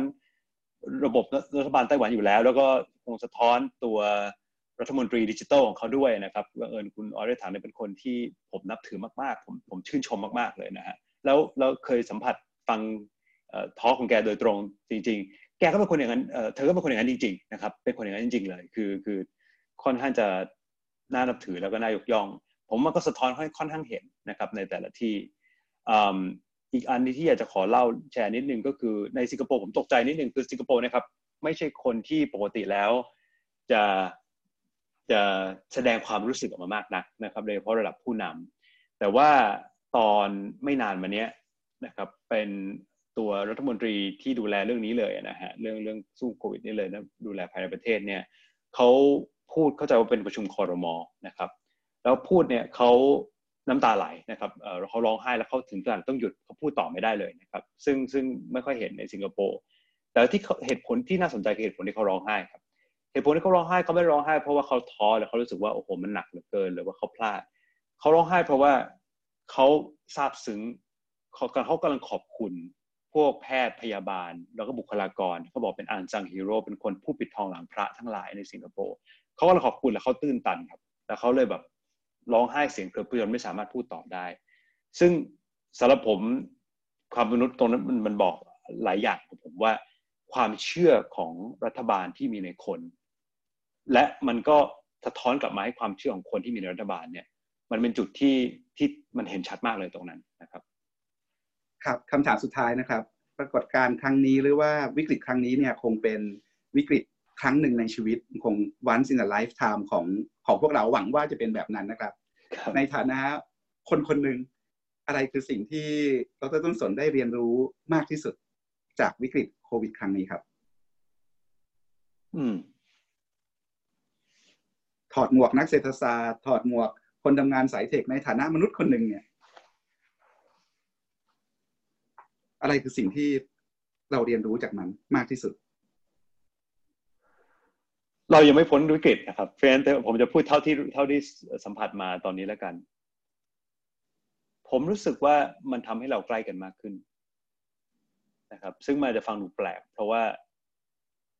เราต้องห่างกันมากขึ้นผมกลับเมืองไทยไม่ได้นะครับตอนนี้แต่ในหลายๆด้านมันกลับทำให้รู้สึกว่าอยู่ใกล้กับเมืองไทยมากขึ้นคนไทยมากขึ้นเยอะเลยนะครับอันนึงเป็นเรื่องเทคโนโลยีเพราะทุกคนยอมใช้ซูมนะครับทุกคนยอมใช้แบบนี้คุยกันง่ายขึ้นเปิดใจกันง่ายขึ้นแต่อีกด้านหนึ่งก็คือว่าผมว่าวิกฤตพวกนี้มันทำให้หลายคนออกมาเมื่อกี้ที่คุยกันอยากออกมาช่วยอยากออกมามีบทบาทอยากรู้สึกว่าเราทำอะไรได้มากกว่านี้นะครับแล้วก็อาจจะเป็นดีหรือไม่ดีบางคนอาจจะไม่อาจจะไม่พอใจว่ารู้สึกรัฐบาลอาจจะต้องมีการบ้านทำมากกว่านี้หรือเปล่านะครับก็ความเห็นแตกต่างกันไปแต่ว่าการความรู้สึกอย่างนั้นเนี่ยก็ทำให้เขารู้สึกว่าเขาอยากทำอะไรมากขึ้นด้วยเขาอยากจะช่วยเหลือในส่วนที่รัฐบาลอาจจะยังช่วยไม่ได้นะฮะซึ่งตรงนั้นมันเป็นสิ่งที่ดีนะครับและมันเป็นสิ่งที่ทำให้รู้สึกว่าเรามาอยู่ใกล้กันมากขึ้นพยายามมาช่วยเหลือกันมากขึ้นและมันเป็นสิ่งที่เราไม่ควรจะให้มันหายไปผมมันเป็นอะไรที่สามารถมาทำได้ผมเริ่มเห็นสะพานเชื่อมหลายๆอย่างที่น่าสนใจ